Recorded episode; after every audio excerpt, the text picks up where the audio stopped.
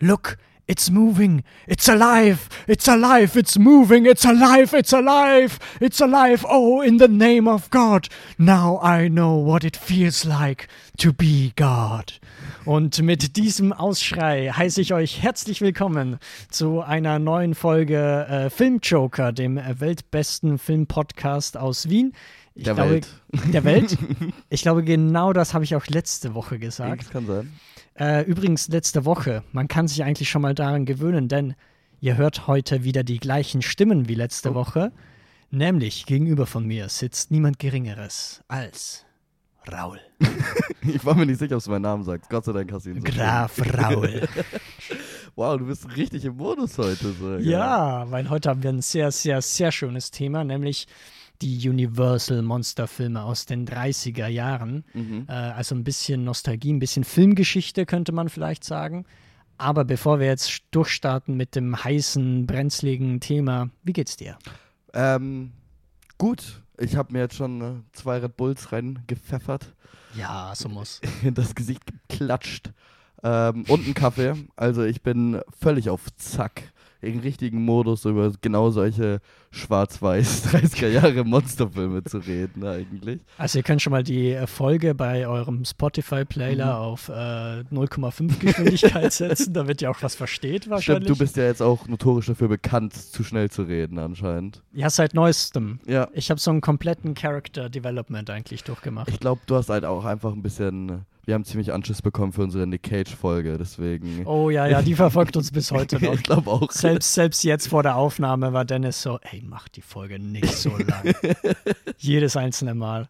Ja. Ich habe sogar. Ähm, ich werde jetzt eine Gegenfrage stellen. Oha, Mach oh, darauf bin ich nicht vorbereitet. Mach dich gefasst. So, welches.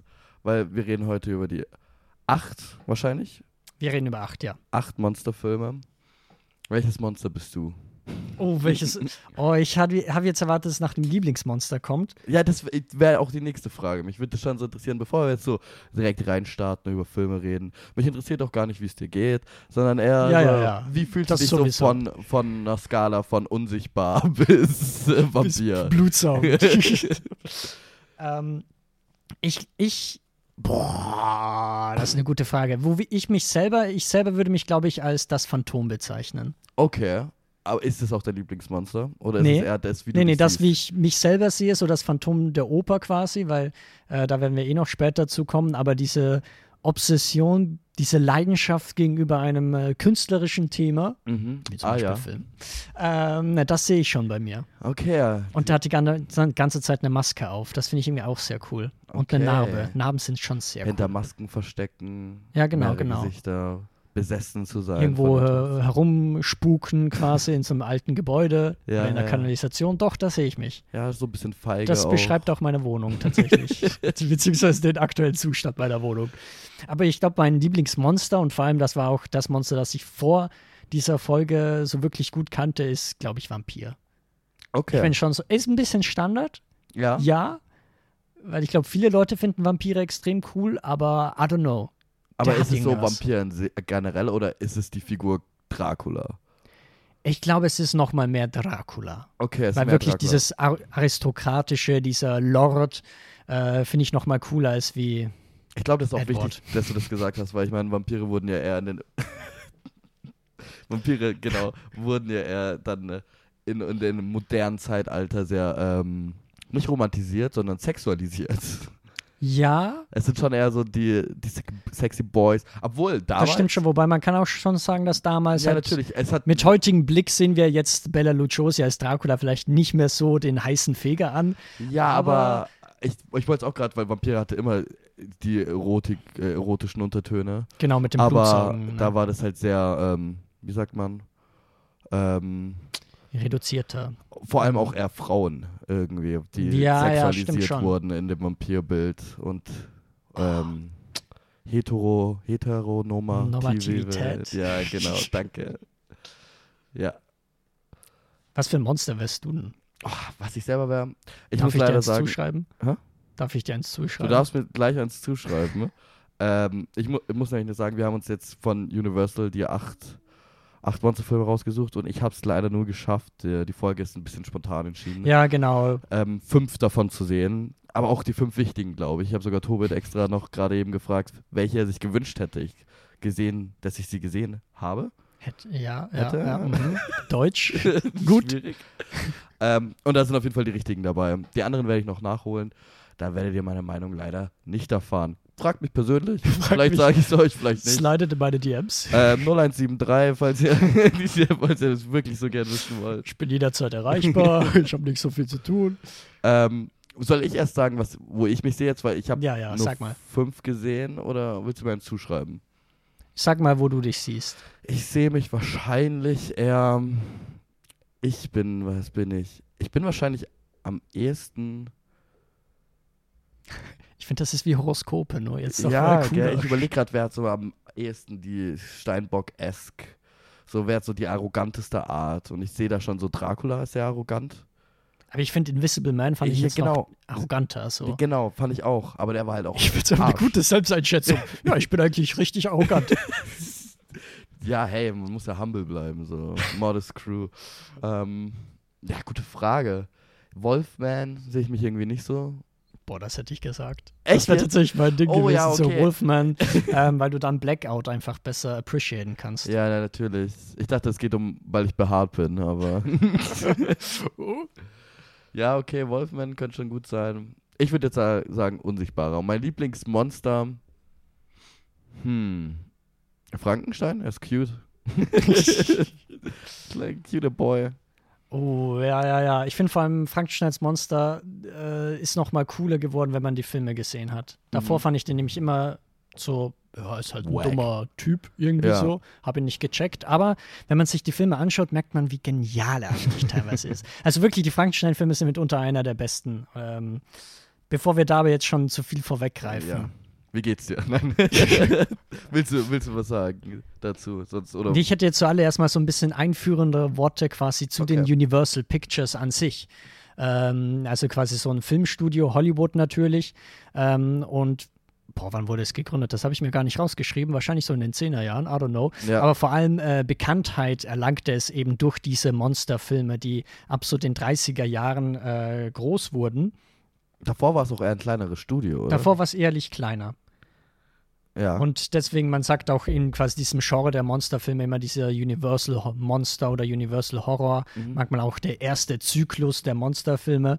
Und uh. tatsächlich, Universal hat schon vor den äh, ersten paar Filmen, die wir besprechen werden, die wir ausgiebiger besprechen werden, ein paar erste Schritte in quasi diese Monstergefilde gemacht, nämlich noch zu Zeiten der Stummfilmära, nämlich 1923 der Glöckner von Notre Dame Ah. und 1925 damals schon das Phantom der Oper, Ach so, echt jetzt? was sie dann nochmal neu gemacht haben, unter anderem. Okay.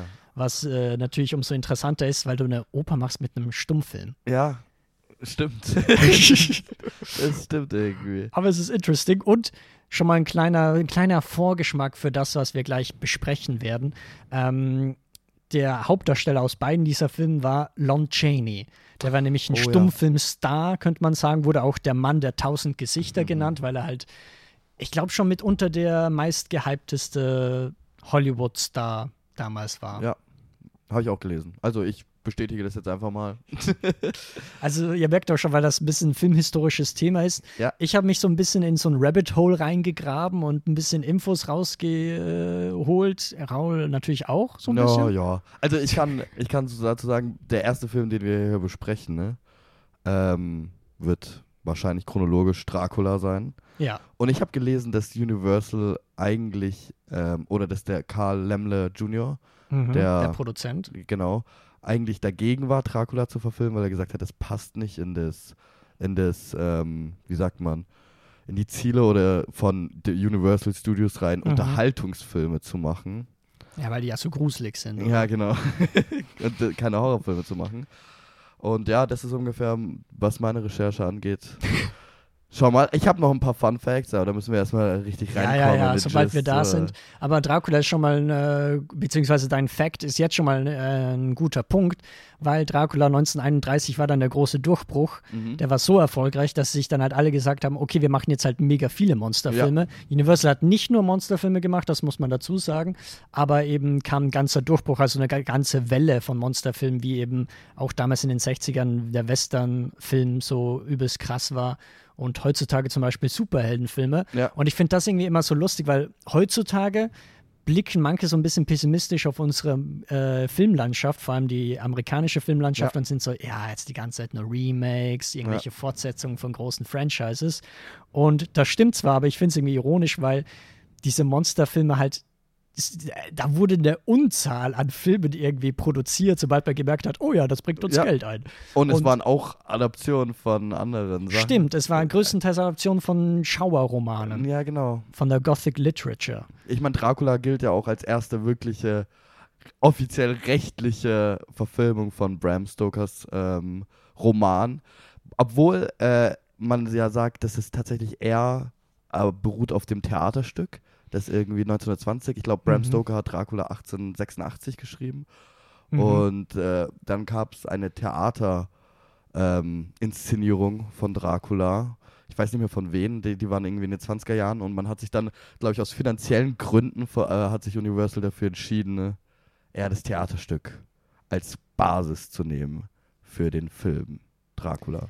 Ich finde, das ist auch schon mal ein, ein sehr guter Stichpunkt mal wieder, den du mir hier so wunderbar servierst. Oder weggenommen. Wieso? Nee, nee, nee, schon servieren, so quasi. Wenn wir Vampire sprechen, dann reckst du quasi deinen Nacken, damit man ich jetzt schön meine Fangzähne reinbohren kann. Ähm, nämlich, wir werden es so machen, dass ähm, gerade es gibt natürlich ein paar Stars der damaligen Zeit, also Schauspieler, Regisseure, auch noch aus einer anderen Abteilung. Ähm, da werde ich euch immer so eine kleine Biografie pro Film quasi servieren, vorbereiten, Mhm. ne? ähm, weil das natürlich umso interessanter ist. Und wir haben ja schon angesprochen, der erste Film war Dracula 1931 und der große Star des Films selber war dann Graf Dracula, gespielt von Bella Lugosi. Ich weiß, wahrscheinlich, ich weiß, dass deine Aussprache wahrscheinlich richtig ist, aber ich werde trotzdem für die ganze Folge Bella Lugosi sagen. Weil ich, ich liebe es, Bella Lugosi zu sagen. Je nachdem, wie man es definiert, war Bella Lugosi also Österreicher. Echt jetzt? Nämlich, er wurde geboren 1882, nämlich in Lugos oder Lugos, auch Lugasch genannt heutzutage. Das ist nämlich heute Rumänien eigentlich, aber damals 1882 war das halt noch das Königreich Österreich-Ungarn. Wow. Wow! Nein, wirklich. ich bin ein rumänisch-Deutscher, der in Österreich wohnt. Ja, perfekt. Und großer Fan ist von Bela Lugosi. ja. Geboren wurde er nämlich eigentlich unter dem Namen äh, Bella Ferenc Descho Blasko. Aha. Oh. Der hat tatsächlich dann früher auch noch äh, ein anderes Pseudonym verwendet, nämlich Astrizid Old. Mhm. Und später dann, also das war dann auch noch in Hollywood, hat er sich dann quasi seinen Nachnamen adaptiert zu Luchosi, was dann eben eine Anspielung an seinen äh, Geburtsort, wie eben schon gesagt, Lugos ist. Ah. Und ähm, das ist generell ein Motiv, das wir jetzt auch bei den anderen Schauspielern merken Ja. werden, weil die haben teilweise nicht ihre echten Geburtsnamen verwendet, quasi für ihre ich, Schauspielkarrieren. Stage-Namen einfach nochmal ein viel größeres Ding. Ja, irgendwie. auf jeden Fall. Heute nach so viel Stars, äh, nach ein- Jahrhundert voller Stars, nennen die Eltern ihre Kinder einfach direkt wie Stars. Die denken schon so Ja. vermarktet quasi. genau. Ähm, zurück zu Bella Lugosi, der war auf jeden Fall auch schon sehr talentiert in seiner Jugend, spielte nämlich schon früh auf auf Bühnen und war also schon voll in diesem Schauspiel selbst drin, später dann auch in Stummfilmen. Und ich finde, das Lustige ist, er hat oft äh, charmante Liebhaber gespielt, weil er damals so gut aussah. Ah, Und ich finde, das passt eigentlich ja. so zu Graf Dracula schon irgendwie. ja. Ähm, zum Beispiel 1918 habe ich mir jetzt nur noch rausgeschrieben, hat er im Stummfilm äh, eine Adaption von The Picture of Dorian Gray von Oscar Wilde Halt die Beispiel Klappe. mitgespielt. Ich glaube aber, das war äh, ein osteuropäischer Weil Film. Äh, äh, wusstest du, dass äh, Bram Stoker, glaube ich, selber sagt, oder das ist, äh, äh, ich lese ja, eigentlich sollte ich hier der übelste Dracula-Experte sein, weil Stimmt, ich du hast habe das Buch mal angefangen. ich, hab das, ich bin das Buch eigentlich fast fertig. Ah, du bist schon fast fertig. Ja, ich habe jetzt Oh, Sommerpause gemacht, weil ich dachte, im Sommer an der Donau liegen und Dracula lesen. Ja, das da matcht ist überhaupt nicht, die, nicht die gute Lektüre dafür. Nee, aber ich habe Dracula gelesen, so gut wie. Dr Dracula gesehen, Nosferatu und Bram Stokers Dracula. Ähm, also eigentlich völlig du ausgestattet. Ähm, und jetzt habe ich meinen Punkt verloren. Wir waren bei Picture of Dorian Gray Ah, ja, von genau. Oscar Wilde. Es gibt's in, in, in Dracula gibt es ein Vorwort, wo gesagt wird, dass ähm, die Figur vom Dracula als in der ganz vor in der Draft anfängen tatsächlich äh, von Dorian Gray inspiriert war. Das passt. Also ich habe Dorian Gray noch nicht ganz gelesen. Ich bin tatsächlich gerade dran. Also das ist das Nice, Buch, das das ich gerade lese, Ich ähm, auf Englisch. Und aber ich finde, es passt ja, ne? Dieses Ja. mit äh, Gemälde, was dann altert, aber er selbst nicht. Das Ja. passt eigentlich zu Dracula. Ja. Das ist ja wow, mega. Es fühlt sich alles hier gerade so gut an. Ja, das war vorhergesehen eigentlich. Ich glaube nicht an Schicksal, aber Bela Lugosi. Es. Lugosi war übrigens auch anderweitig ein Ehrenmann, denn er gründete unter anderem auch schon eine Schauspielgewerkschaft damals in Budapest Wow. und protestierte dann damals gegen äh, die Republik, die anscheinend nicht so äh, gut gegenüber der Filmindustrie eingestellt wa- war. Mhm. Also quasi nach dem Ersten Weltkrieg war das dann.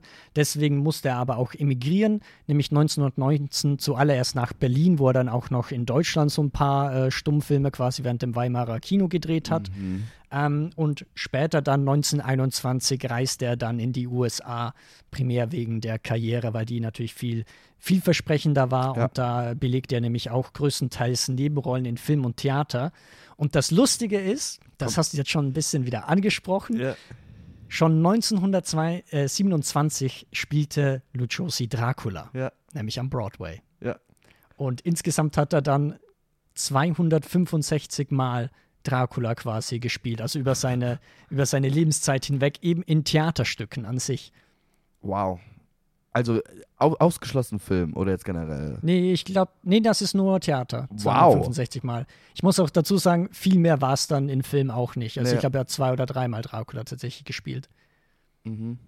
Eben 1930 wollte dann der Regisseur Todd Browning Dracula verfilmen ähm, und eigentlich mit Lon Chaney Sr., also Ja. dem Stummfilmstar, der starb aber kurz vor dem Dreh, also hat er sich dann mit Bella Lugosi äh, quasi begnügt. Aber ich habe sogar gelesen, dass Lemle, also Karl Lemle, der schon erwähnte Produzent von Mhm. Universal, auf gar keinen Fall Bella Lugosi wollte. ja, ja, der obwohl wollte er, überhaupt nicht. obwohl er eigentlich äh, erfolgreich im Theater so die, die Figur verkörpert hat.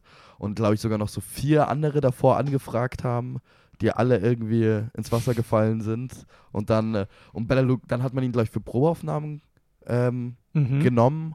Und äh, er wollte die Rolle so sehr, Bella, Bella, er hat sie so oft schon gespielt. ja, dass Also- er, ich glaube, sogar wenig Geld für seine Verhältnisse, also weniger Geld für seine Verhältnisse okay, angenommen ja. hat für die Rolle. Das würde auch generell zu ihm passen. Also Dracula dann im Film 1931 war sein großer Durchbruch. Aber er war ja generell auch so ein Schauspieler, jetzt im Gegensatz zu anderen, die wir noch besprechen werden, der n- einen künstlerischen Anspruch eigentlich hatte. Mhm. Ähm, zum Beispiel äh, finde ich ganz lustig, er lehnte nämlich äh, noch im gleichen Jahr dann die Rolle von Frankensteins Monster ab, weil er fand, er war zu gut für die Rolle. Wow! Siehst du, Oder ich halt, glaube, äh, ich, ich bin Bella Lugosi. Ja, ich glaube schon jetzt langsam. Ich glaube schon. Eig eigentlich passt es. Und wie eben auch gesagt, er hat nur einmal Dracula gespielt, denn das war auch ganz typisch für die damalige Zeit, dass nicht unbedingt die gleichen Schauspieler dann die jeweiligen Monster nochmal spielten. Ja, das finde ich aber eigentlich. Ich, ich war tatsächlich überrascht, als ich bei der einzigen Fortsetzung, wir haben ja eine Fortsetzung in unserem Ja. Gespräch, als ich gesehen habe, dass da schon Schauspieler so ausgetauscht worden sind. Ich dachte irgendwie, dass man früher noch mehr Angst hatte, um, um, um Kontinuität, so um Zuschauer nicht zu verwirren, im Gegensatz zu heute, wo das alles immer so ein Ding ist. Ja, ja, voll. Das hat mich sehr überrascht, ehrlich gesagt. Ja, das wird ja richtig äh, bildend, diese Folge hier. Wir sind ja richtig filmhistorisch unterwegs. Wir haben noch über keinen Film geredet. Okay, dann würde ich jetzt noch einen Abschlusssatz zu Bella äh, sagen. Er ähm, gegen Ende seiner Karriere Ja, oder seiner Jahre generell wurde er nämlich immer mehr arbeitsloser, weil er natürlich dieses Bild von Dracula auf ihm festhing und äh, leider dieser Trend der Monsterfilme ging nach dem Zweiten Weltkrieg um einiges nach und war dann nicht mehr sehr erfolgreich.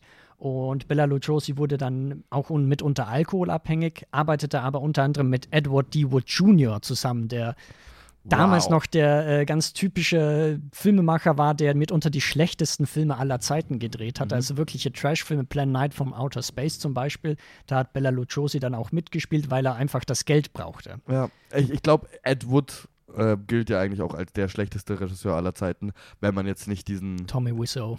ich, nein, ich meine diesen Alan Smith oder so, diesen, diesen Alan Smithy, diesen äh, Pseudonym für Ah, die ganzen okay, okay, Regisseure, ja, die ja, nicht nee. gecredited werden Nee, nee, wollen. das, das zählt nicht. Das Nee. zählt nicht.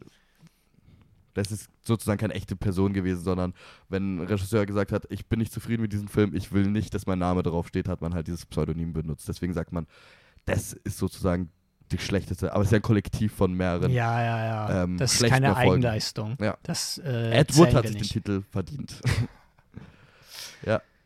So, Punkt Dracula. Kommen wir zu dem Film. Magst du die Inhaltsangabe mal sagen? Äh, Ich meine, äh, ich glaube, die Inhaltsangaben können wir alle sehr kurz halten, weil äh, ich glaube, die Geschichten sind den meisten eigentlich bekannt. Ja, es geht um. Boah, jetzt darf ich das nicht verwechseln. jetzt darf ich echt nicht, weil es im Film tatsächlich ein bisschen anders ist als im Buch. Im, im Film geht es Das- um einen, ein, ähm, ich nenne es mal Immobilienmakler, Ja, ja. Renfield, der sich auf die Reise äh, nach Transsilvanien begibt, um mit dem Graf Dracula sich zu treffen, um, da er irgendwie ein Gebäude in England ähm, leasen will. Was heißt leasen auf Deutsch? Echt? Ich kenne dieses Wort gar nicht, aber es klingt sehr smart. Äh, Lessen, renten? I mieten? don't know. Ich weiß Mieten. nicht. Pachten. Mieten. Ja. Kaufen? Er will es ja kaufen. Ja, okay. Er will ein Grundstück in England kaufen. Ähm, und ja, wenn Renfield da ankommt, ist schon einiges. Also bevor er überhaupt bei dem Schloss vom Graf Dracula ankommt, verhalten sich die, die äh, Einwohner von, ähm, was ist, die slawischen Einwohner? Ja, Sehr- Rumänien, oder? Ja, rum, Das heißt ja Transsilvanien. ja, ich weiß, ich, aber ein bisschen peinlich. Schon sehr merkwürdig und warnen vor und reden über Mythen von Vampiren. Graf Uh, Dracula. uh. Ja. Wie hat er dir gefallen? Ich fand Film. ihn mega. Ich fand Oh, ihn echt sehr gut. richtig, richtig nice. Ich ähm, muss auch sagen, äh, Todd Browning, Respekt, der gehört jetzt mit zwei anderen zu den einzigen Leuten, wo ich sage, die verstehen, was eine Adoption bedeutet Mhm. und die das auch gut gemacht haben. Mhm. Weil ich liebe das ja immer, wenn man so, wenn es so Buchverfilmungen rauskommen und dann liest man so, boah, äh, die Charaktere haben sie komplett rausgelassen, die Beziehung ist komplett anders zwischen den Figuren, da ist so viel mehr Hintergrund. Ich denke mir so, ja, das ist ja auch eine Adaption. So. Ja, ja, das gehört dazu Ja, beim Medientransfer. Und ich finde, Todd Browning hat es sehr nice geschafft, hier ähm, Beziehungen zwischen den Figuren, die alle auch so im Buch vorkommen, Mhm. so zu verändern, dass das immer noch Spaß macht, Sinn macht Mhm. und irgendwie trotzdem.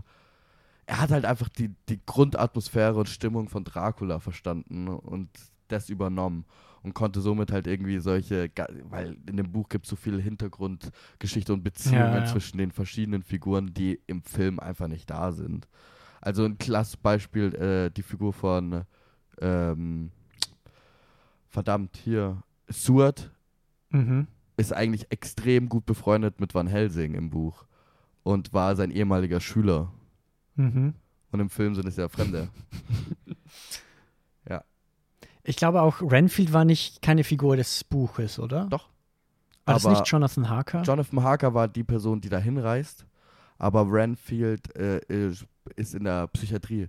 Das war sein Ah, Vorgänger. Das war, ah, das war der Vorgänger Vorgänger, von okay. Harker, der auch Immobilienmakler war und als er zurückkam, war er verrückt und wurde in die Psychiatrie eingewiesen. Ah, okay, okay, okay. Ja, Äh, ja, ich finde jetzt, also ich finde es total interessant, weil man kennt diese Dracula-Geschichte ja Mhm. in- und auswendig, auch wenn man diesen Film nicht mal gesehen hat oder auch wenn man das Buch nicht gelesen hat.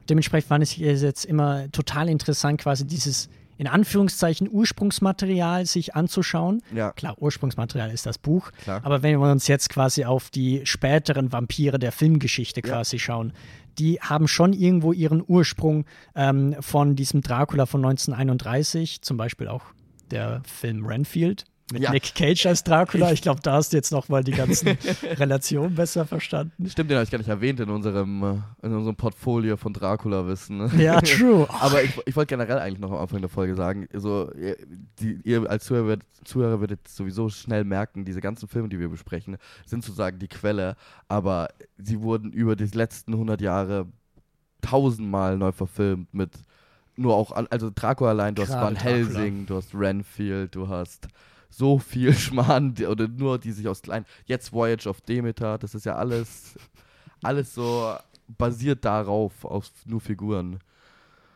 Das finde ich sehr interessant. Und ich finde deswegen eigentlich, wir haben jetzt schon so viel über Bella Lugosi gesprochen, deswegen Mhm. will ich es ehrlich jetzt kurz halten, aber er ist halt der Star des Films Ja. und er, er slayt diese Rolle. also mit seinem osteuropäischen Akzent nochmal äh, und seiner gesamten Gestik, Seine die irgendwie Augen. seine Augen, äh, das irgendwie den gesamten Vampir-Mythos nochmal prägt, fand ich schon sehr, sehr gut. Aber wo ich auch nochmal die andere Figur erwähnt habe, Renfield zum Beispiel, äh, Dwight Fry heißt der, glaube ich, Ja. der Schauspieler, den finde ich fast genauso gut. Also nicht ganz genauso gut, weil er Ja. jetzt nicht die Hauptrolle ist, aber ich finde ihn halt quasi, damit du diese, diese Angst vor Dracula irgendwie verstehen oder nachvollziehen kannst, braucht es halt diesen Renfield, der komplett wahnsinnig wird. Und ich finde, dass das Dwight Fry ebenso gut macht. Weißt du, von wem ich eigentlich ein Riesenfan war? Aber das ist auch einer meiner Lieblingsfiguren im Buch, Von wem? Van Helsing. Ja, ja, das stimmt ich schon. liebe diese, diese, diese, Ko- diese ru- beruhigende, also diese Ruhe in Natur und immer diese direkte, nicht verurteilende Art. So, ich finde den so nice und im Film auch, der haut da einfach Sätze raus. Das ist mega. Der Schauspieler auch ist mega nice. Ich muss sagen, was ich auch, dieses Lob wird sich wahrscheinlich durch alle Filme ziehen, die wir besprechen, die ich gesehen habe. Mhm. Ich liebe, ich liebe das Bühnenbild. Oh ja, da wollte ich eh dazu kommen. Die ganzen die Kulisse. Paintings, äh, also das ganze Bühnenbild ist mega, richtig schön anzusehen. Ne? Mhm. Die Kostüme, das Make-up sind Hammer. Und was halt dadurch äh, auch wieder filmhistorisch so bezogen ist, da kamen mir dann viele so Theaterschauspieler, nachdem es Tonfilm kam, aus New York rüber nach Los Angeles, was auch die ganzen Image von Filmproduktionen hochgesetzt hat. Ja, Ähm, ja, ja. Sieht man auch schön in Babylon, dem Film von David Chazelle, by the way. Gute Empfehlung hier am Rande. Ähm, ich liebe das Theatralische in diesem Film. Dieses Schauspiel, was so überzogen ist, was sich so zu ernst nimmt irgendwie. Ich liebe Mhm. die Theatralik. Das passt auch irgendwie sehr gut für eigentlich so dieser in Anführungszeichen lächerlichen Monsterfilm. Ja, voll. Also was man, glaube ich, auch generell zu einem Monsterfilm sagen kann, geht nicht mit der Erwartung ran, dass es wirklich gruselig wird. ja. Äh, die sind vor allem spaßig. Und ich glaube, vor allem, also je nach Film, war es den Leuten damals auch schon irgendwo bewusst, dass es schon ein bisschen spaßiger ist. Das So auch, generell. aber sie sind auch echt einfach beeindruckend und wunderschön. Es ist, Ja, sie sind so schaurig, finde ich. Also Genau. nicht, wo, wo dich gruselst, sondern einfach so diese Gothic-Atmosphäre irgendwie ich wollte hast. genau Goff gerade sagen, weil das ist dieses melancholische, ich weiß nicht, es ist Und, sehr ja. hübsch. Gerade dieses Schloss, also diese Innenarchitektur vom Schloss fand ich großartig. Ja. Wenn halt, wo man sich auch irgendwie so geflasht ist, wie groß das teilweise ist und gerade dann im Vergleich zu den Figuren, die dadurch halt so ganz klein wirken und so erdrückt von diesem Schloss irgendwie. Alles wunderschön. Ich hätte sogar jetzt noch einen Fun Fact, der vielleicht ein bisschen die Stimmung kippt, aber ich meine, das war eine andere Zeit damals, 1930. Ähm, aber tatsächlich, es gibt eine Szene, in der ähm, Dracula einen äh, bewussten Mann beißt und äh, einen bewusstlosen Mann beißt. Und kurz bevor er ihn beißt, wird weggeschnitten. Ja. Und tatsächlich ist es so, der, der Regisseur Todd Browning wollte es eigentlich drin haben, aber das Studio hat ihm geschrieben, er soll sie bitte rausschneiden, ne? weil es zu homoerotisch ist. Und sie haben ihm, den Todd Browning, eine Notiz geschickt, in der es hieß, Dracula soll ausschließlich Frauen attackieren. Ja, ja. What the fuck? Eben, da, da merkst du noch quasi die damalige Zeit, ja, äh, die damaligen Wertehaltung. Ich meine auch, Renfield stirbt ja eigentlich, aber ich finde, das kriegt man gar nicht mit, weil man das anscheinend auch rausgeschnitten hat. Anscheinend im Originalcut hätte auch äh, Dracula Renfield umbringen sollen. Mhm. Äh, das geschieht jetzt im Off. Und ich finde das auch gerade beim Finale, also da merkt man, die Sehkonventionen von damals sind halt ganz anders. Ja. Das Ende ist total abrupt. So, also generell bei dem Monsterfilm, aber ich finde bei. Dracula merkst du es nochmal mehr, weil, kleiner Spoiler, er stirbt, indem ihm quasi der Holzdings äh, durch das Herz gerammt wird, aber du siehst das gar nicht. Ja. Du siehst nur, wie Van Helsing so vor seinen Sarg geht und dann hörst du quasi nur dieses Klopfen und wie Bella Lugosi so ein bisschen Stöhngeräusche macht. da merkt man irgendwie so diese Restriktionen äh, des Ja. Studios, die gesagt haben, okay, das ist uns vielleicht ein bisschen zu brutal. Ähm, ebenfalls, was ich jetzt auch noch so ein bisschen kritisieren würde, Ja. müssen wir an der Stelle auch irgendwann mal machen, sonst wird das zu sehr Ja. eine Lobeshymne. Ähm, ich finde, dass sobald die ganze Geschichte in London spielt, sie nicht mehr so cool ist, weil es halt einfach von dieser Innenarchitektur äh, nicht mehr was Besonderes ist, weil wir sehr viele Dialoge haben. Und soweit ich äh, das nachgesehen habe, hat das auch so ein bisschen einen Grund, weil dann eben Todd Browning diese Szenen gar nicht alle gedreht hat, anscheinend weil er ein bisschen äh, wegen eben seinem Freund Don Janey Ja. äh, nachgetrauert hat, war er nicht dazu in der Lage und hatte auch ein paar Alkoholprobleme. Und dann hat eben, ähm, das war glaube ich der Produzent und vor allem auch Kameramann Karl Freund, ähm, große Sachen davon übernommen. Okay. Und der ma- macht sehr, sehr gute Kamera. Der hat zum Beispiel auch Metropolis äh, gefilmt oder Uh. Last Laugh, also auch ganz, ganz Klassiker.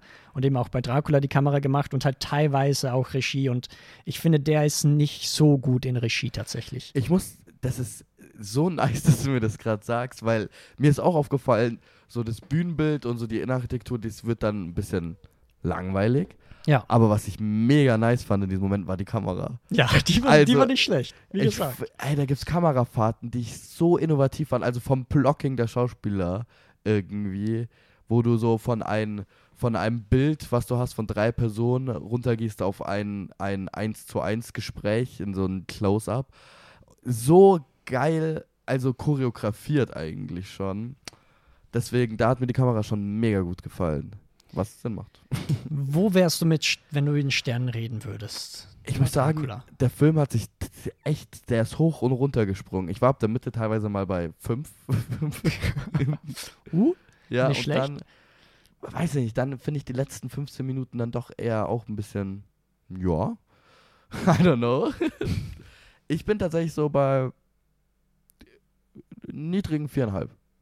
niedrigen viereinhalb. Oha. Ja. Oha, da wird schon hochgestapelt zum Anfang. Ja. Weil ich bin eigentlich bei vier Sternen. Ja. Ich muss aber sagen, je mehr ich so ein bisschen über das Ende und so nachdenke, gehe ich so fast schon zu dreieinhalb ein bisschen runter. Ich muss halt sagen, So zwischen vier und dreieinhalb pendel ich mich so circa ein. ich Ich werde würde sagen, sowieso niedrige vier. nach der Folge die mal, eigentlich alle acht Filme nochmal schauen. Oder halt Ja. die fünf nochmal schauen und dann D3. Und da wird sich wahrscheinlich auch einiges tun, aber jetzt erstmal so diese erstes geflasht sein von, Ja, ja, von ja. dieser Zeit und dieser Art Filme wieder zu machen. Ich habe auch so lange einfach keine äh, wirklich älteren Filme mehr gesehen. Und es hat einfach mega Spaß gemacht. Ich, ich hätte nicht gedacht, dass ich so viel Laune dabei empfinde. Und es sind halt auch geile Zeit. 70 Minuten geht so eine Streifen. Das ist halt übelst angenehm. es ist So. so chillig. Und es ist immer so, oh, ja, wir sind jetzt echt am Ende. Ups, ja, Es schon ist vorbei. Fertig. Es ist mega. Kommen ja auch teilweise kaum Credits am Ende, die sind ja meistens am Anfang bei Ja, genau. diesen äh, damaligen Das Filmen. werde ich auch so klauen. Players, anstatt so irgendwie Actors, einfach so Players. Okay, mit Blick auf die Uhr, wir haben schon eine halbe Stunde auf dem Countdown, wir haben erst einen Film Ich besprochen. weiß. Äh, ich würde fortfahren zum nächsten Film. Ja, Aber noch im gleichen Jahr, 1931, nämlich Frankenstein. Also Mhm. der äh, zweite Klassiker wird gleich hinterhergefeuert. Und da würde ich jetzt diese Biografie nochmal kurz halten. Aber natürlich, man muss Worte verlieren zu ähm, Frankensteins Monster himself, Boris Karloff, Mhm. geboren 1887 in London. Ähm, er hat, das ist eigentlich auch ein Künstlername. Er hieß nämlich William Henry Pratt. Also was ganz anderes. Ähm, er wurde nämlich in eine eigentlich erhabene Filme geboren, äh, Familie geboren und die hat halt vor allem so Verwaltungswesen gemacht, auch unter anderem in der britischen Kolonie in Indien. Merkt man also, ja, war eine ganz andere Zeit. Ähm, aber der gute William, äh, der hat sich da nicht so wirklich zugehörig gefühlt und wollte lieber Schauspiel machen. Und dementsprechend wanderte er dann 1909 ohne die Familie aus nach Kanada zuerst. In den 1910ern Jahren kam er dann äh, auch schließlich nach Hollywood und dort benannte er sich dann um in Boris Karloff. Und laut seinen eigenen Angaben hat er sich in Karloff umbenannt, weil er slawische Wurzeln hatte, über Okay. die Mutter quasi. Ähm, Und äh, tatsächlich Karloff aber, hat sich für ihn einfach slawisch angehört, oder? Ist ja, ja, genau. Also ich glaube, das ist auch so ein russischer Nachname, Okay, der also das ist sowas wie Müller ist. So. oder- Ja, genau, genau, so in der Art. Ähm, tatsächlich, äh, um quasi diese soziale Herkunft spinnen sich sehr viele Mythen. Zum Beispiel auch die Tochter hat das eigentlich nicht bestätigt. Die hat eigentlich gesagt, ey, meine Großmutter hatte keine slawische Wurzeln. Was das labert der Typ? Aber so wirklich dementiert hat sie es eigentlich auch nicht. Ähm, es gibt auch Gerüchte, ob er jetzt irgendwie indische Wurzeln hatte oder türkisch-jüdische Wurzeln. Also äh, ein ganz großes Wirrwarr. Aber Boris Karloff hat halt extra damit gespielt, weil er hatte damals halt ein sehr kantiges Gesicht, das auch teilweise ehrlich exotisch wahrgenommen wurde. Und dementsprechend wollte er eben für seine Schauspielkarriere in Hollywood ähm, ja, so ein exotischer, schurkischer Typ äh, sein, wodurch er halt als Typendarsteller dann quasi diese Rollen ehrlich bekommen hat. Ah, so also- Persona halt einfach. Genau, genau, hat da immer so einen Hintergedanke. Anfangs versuchte er sich auch noch in sozialkritischen Gesellscha Gesellschaftsdramen, äh, hat er auch noch nach den ganzen Monsterfilmen gemacht, zum Beispiel Scarface Ja. hat er mitgespielt, also dieser Originalfilm aus 1932, noch vor dem mit Al Pacino. Ähm, er wurde aber natürlich durch Frankenstein, beziehungsweise die Rolle von Frankensteins Monster, äh, weltbekannt über Nacht. Äh, laut dem Regisseur wurde er gecastet, weil er so traurige Augen hat.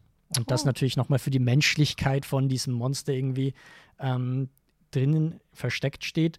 Ähm, und das wirst du wahrscheinlich eh beim Film selber gemerkt haben, bei den Anfang-Credits, wo die ganz, der Cast nochmal aufgeführt wird, da steht The Monster played by Question Mark. Ja. Also das wurde extra nochmal so ein Mysterium äh, gehalten um den Schauspieler von äh, Frankensteins Monster, damit das natürlich nochmal so ein bisschen mehr die Leute irgendwie äh, hervorlockt, damit sie ins Kino gehen und schön Geld ausgeben. Dadurch wurde dann eben Karloff fast schon über Nacht weltbekannt. Wurde auch teilweise Karloff the Uncanny, also der Unheimliche quasi. Aber äh, wahrscheinlich benannt. Hat das eigentlich eine traurige Geschichte, aber ich kann mir vorstellen, dass genau wie Bella Lugosi er nicht das losgeworden ist. Dass er Frankensteins Monster ist und weißt du, dass er diese Rolle nicht losgeworden Das ist. stimmt schon. Äh, er hat aber viele andere Filme gedreht und zum Beispiel Boris Karloff hatte nochmal eine andere Haltung gegenüber Schauspiel wie Bella Lugosi, weil er sah Schauspiel nicht als eine Berufung, sondern als sein Beruf. Ah, so, er okay. fand das gar nicht mal so schlimm im Prinzip. Okay, er hatte Spaß daran. Mit Ja, diesen, ja, voll, voll. Dingen. Und man muss ja auch sagen, ich habe das nämlich noch kurz äh, in Wikipedia überflogen, was für eine, ähm, also jeder kennt Frankensteins Monster, Ja. ähm, aber was trotzdem, was das für einen Einfluss auf Kunst und Kultur hatte. Ich habe, ich glaube, ich habe, wie gesagt, ich Ja, habe dir ja. vorher gesagt, sechs Bands und Musiker, die sich nach Boris Karloff benannt haben. Sie wirklich irgendwie Karloff oder Boris in ihren Bandnamen hatten. Was so insane ist. Boris Becker hat Ja. sich auch danach benannt, Boris Ich weiß Johnson. gar nicht. Ich glaube, oh, das ist jetzt ein bisschen peinlich, aber tatsächlich Frankenstein beruht ja auch auf einem Roman Mary Shelleys. von Mary Shelley. Hast du den gelesen? Nein, aber den habe ich in meinem Bücherregal stehen. Sehr schön. Schön Leder eingerahmt. ich will den nämlich auch unbedingt lesen, ehrlich gesagt. Aber ich weiß nicht, wann die den geschrieben hat. Das fand ich eigentlich 1818. 1818. Ah ja. Wow. Schon sehr, sehr früh. Da Ja. gibt es auch noch ganz viele Mythen und äh, Anekdoten, die man irgendwie äh, jetzt äh, um die Ecke schlagen könnte. Aber zuallererst zum Film. Frankenstein äh, von 1931. Worum geht es da? Im Prinzip, äh, Dr. Frankenstein ist eigentlich nicht verheiratet, sondern wie sagt man, verlobt. Ja. Ähm, aber eigentlich interessiert er sich überhaupt nicht an dieser Heirat, sondern will äh, wirklich obsessiv eine eigenen Menschen, eine eigene Rasse sozusagen äh, selbst erbauen, quasi Gott spielen. Da hatten wir auch das Zitat, äh, was wahrscheinlich viele erkannt haben jetzt am Anfang der Folge. Und dementsprechend klaut er sich mit seinem Helfer, äh, der übrigens gespielt wird von Dwight Fry, also von äh, Renfield, Ja. wieder eine lustige Parallele. Äh, mit dem klaut er sich im Prinzip Körperteile von Leichen zusammen und baut sich dann dieses Monster zusammen und erweckt das dann zu leben. Ich glaube auch tatsächlich, dass viele gar nicht so wirklich die Frankenstein-Geschichte kennen. Glaube ich auch nicht. Ich glaube, man kennt nur das Frankensteins Monster. Ich glaube auch vielleicht, das liegt daran, dass äh, der in der Adams Family zum Beispiel Mhm. ganz groß nochmal äh, angemacht wurde, aber da nicht wirklich die Geschichte Weil ich rund um weiß, dass diese es ja Figur geht. Irgendwie dieser annoying, dieses Am actually war. Am actually ist es nicht Frankenstein, sondern Ja, Frankensteins ja. Monster. Ja, ja, ja. Ähm, ja, worum geht's denn eigentlich hier? Das habe ich ja gerade gesagt. Ja, okay. Aber ich frage ich frag mich, ich finde halt bei den Filmen, es ist eigentlich auch nice darüber, so ein bisschen wirklich so zu spoilern irgendwie. Ja, ich glaube, du kannst schon spoilern. Also die es, Geschichten sind 200 Jahre alt. ja, ja, voll. Also die kennt man entweder oder wenn man das Ende kennt. Also finde ich generell, dann kriegt man noch mal mehr so ein Interesse, wie haben sie Ja. das jetzt gelöst bei diesen Filmen. Ja. Wie fandest du Frankenstein? Ich fand Frankenstein, obwohl ich davor mit der Figur nicht so wirklich viel anfangen konnte, noch mal besser als wie Dracula. Äh, ich mochte den einfach, weil ich habe immer gedacht, früher, okay, Frankensteins Monster ist quasi dieser Böse und dann später, also Jahrzehnte später durch Regisseure wie Tim Burton zum Beispiel, kam dieser Wandel, dass man sagt, ey, dieses Monster ist eigentlich gar nicht so böse, sondern es ist missverstanden. Ja. Und zur Überraschung meinerseits, Ja. das war schon im Originalmaterial. Also Frankensteins Monster ist einfach ein missverstandenes Wesen, das auf einmal lebt und alle Menschen finden den scheiße und wollen Ja. den erstmal umbringen oder sonst was.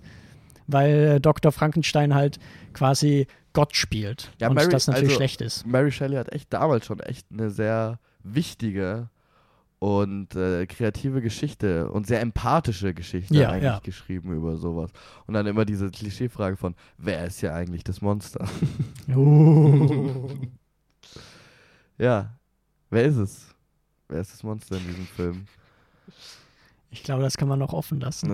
Aber ich mag, mochte auf jeden Fall, dass ich glaube generell bei dem Regisseur James Whale, zu dem werde ich später auch noch ein bisschen mehr als eine kleine Biografie raushauen, da merkst du so, der äh, inszeniert sehr auf dieses Monster als Außenseiter und hat dann gegenübergestellt eine Masse, Ja. eine wütende Masse zum Beispiel. Und ich finde ja, weil es nochmal interessant ist bei Frankenstein, haben wir jetzt auch noch bei ein paar anderen Filmen, der spielt nicht in einem englischsprachigen Land, sondern der spielt tatsächlich in Deutschland. Ey, stimmt aber auch im Buch, glaube ich, Innsbruck, oder? Ja, ich. Innsbruck? Ich glaube, es ist Innsbruck. Ist Innsbruck? Ich dachte, es ist irgendein Dorf. Es kann sein, dass es in der Nähe von Innsbruck, naja, ist. Innsbruck war wahrscheinlich sowas. damals ein Dorf. Ja, das stimmt auch wieder. ähm, aber ich glaube, dass sie jährlich ein Dorf erfunden hat oder sowas, oder? Ja, Oder kannst du kann ein echtes sein. nehmen? I don't know, wie da jetzt die Rechte 1880 so aussahen. Ähm, aber du hast halt die ganzen deutschen Namen. Warte, habe ich Innsbruck? Innsbruck ist. Du hast Österreich. Innsbruck, ja, Innsbruck ist Österreich, Ich Hauptstadt von Tirol. Ingolstadt. Ingolstadt. Ja, das, das, ja das, das, klingt, das klingt eigentlich nicht schlecht. Ich mein das klingt nicht Ingolstadt. schlecht, tatsächlich. Ingolstadt ist in Deutschland. Ja.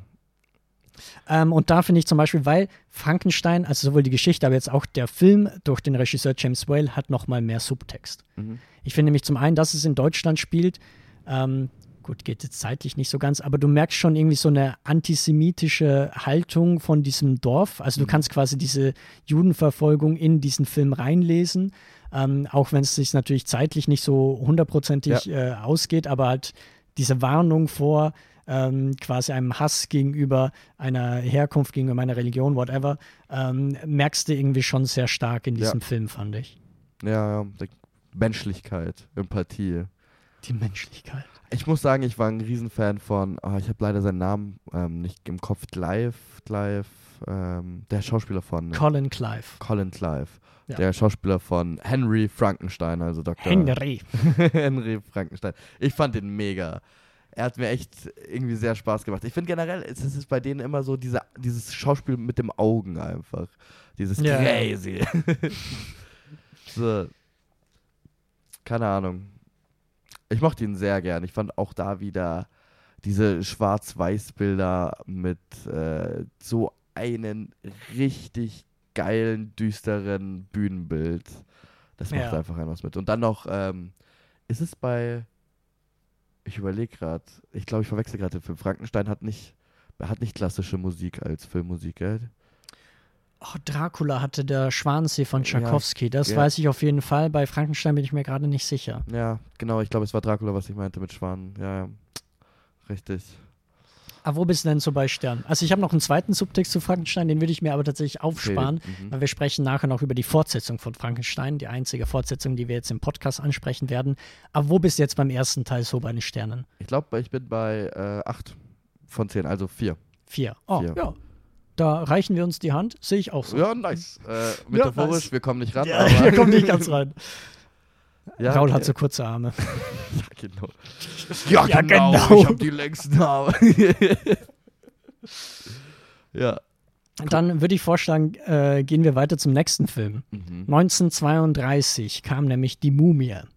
Ah, Ähm, das ist, Da glaube ich, einer ich der Filme, genau, die Raul nicht gesehen hat. Du kannst natürlich immer gerne unterbrechen und ein bisschen nachfragen. ja. Ähm, aber ich würde jetzt quasi einleiten zuallererst mit Jack P. Pierce. Ist wahrscheinlich der Name, dem am wenigsten vielleicht den Leuten bekannt sein dürfte, war nämlich der Maskenbildner, der bei den Universal-Filmen ganz, ganz oft äh, quasi mit beteiligt war. Der ist tatsächlich ein Grieche, in Griechenland geboren. Warum unter dem sagst du Namen das so? ja, Janus Pikulas. Nee, weil Ah. wir gerade über amerikanische Filme reden und wir hatten bis jetzt keinen Amerikaner. Also, Nur glaub, Karl Lemle, oder? Einen haben wir. Ja, Nee. Karl. Ach, wobei, Der Name hört sich nicht sehr amerikanisch an. Also da kann man gerne mal nachforschen. Ähm, jedenfalls zurück zu Janus. Der wanderte mit seiner Familie um 1900 dann in die USA aus, zerstritt sich aber dann mit der Familie und ähm, entschied sich dazu, dass er so um 1910 ähm, quasi seinen Namen ändert, um dann seine griechische Herkunft zu verheimlichen Wow. ähm, eben in Jack Pierce. Ähm, und dann eben in den 1910er Jahren äh, ging er zu Hollywood, äh, war da unter anderem auch als Stuntman, auch als Schauspieler tätig. Aber ab den 20er Jahren wurde er dann vorrangig Maskenbildner und hat da wirklich so ein Talent quasi entwickelt. Ab 1928 war er nämlich der Chief Maskenbildner bei Universal. Und er war tatsächlich schon bei den Filmen beteiligt, die wir jetzt schon ein bisschen angesprochen haben. Lustigerweise bei äh, Dracula hat er aber nicht das Make-up oder die Maske von Dracula selbst gemacht, weil Bella Lugosi, der äh, künstlerische Typ, wollte nämlich sein Make-up selbst machen. Ah. Dementsprechend hat damals Jack Pierce nur quasi die anderen Leute alle dafür für das äh, Make-up gesorgt, aber dafür Frankenstein zum Beispiel. Also wirklich diese ganz typische Frankenstein-Kopfform, die wir bis heute kennen, dieser Kasten einfach. Ja. Der kommt von Jack Pierce. Ähm, ebenfalls eben die Mumie, die wir jetzt besprechen, hat er gemacht. Auch die Invisible Man, der Wolfsmensch, das Phantom der Oper. Also alles Filme, die wir gleich noch besprechen werden. Okay. Ist alles, jetzt ehrlich eine kürzere Biografie, aber ähm, weil er nicht so bekannt ist. Ich muss auch sagen, ich bin sehr inspiriert jetzt für diesjähriges Halloween äh, von Kostümen. Du kannst einfach nackt gehen als der Unsichtbare. okay. okay, Ich weiß nicht, ob das funktioniert. ich bin unsichtbar. Hey, you don't see me. you can't see me. Okay, ähm, die Mumie selber. ja. Beginnt anscheinend, lese ich gerade, auch wieder mit Schwan, Schwanensee von Tchaikovsky. Die Mumie? Ja, steht hier. Oh, interesting. Ja, ich kann mir vorstellen, dass man einfach so einen Track genommen hat und sich dachte, oh ja, der ist Ja. richtig cool. Wir haben die Rechte zu Tchaik Tchaikovskys Segen, benutzen wir überall. Ähm, in die Mumie, ich glaube, das ist tatsächlich der einzige Film dieser klassischen Monsterfilme, die, der nicht auf einem Buch oder sowas basiert, zumindest nicht direkt.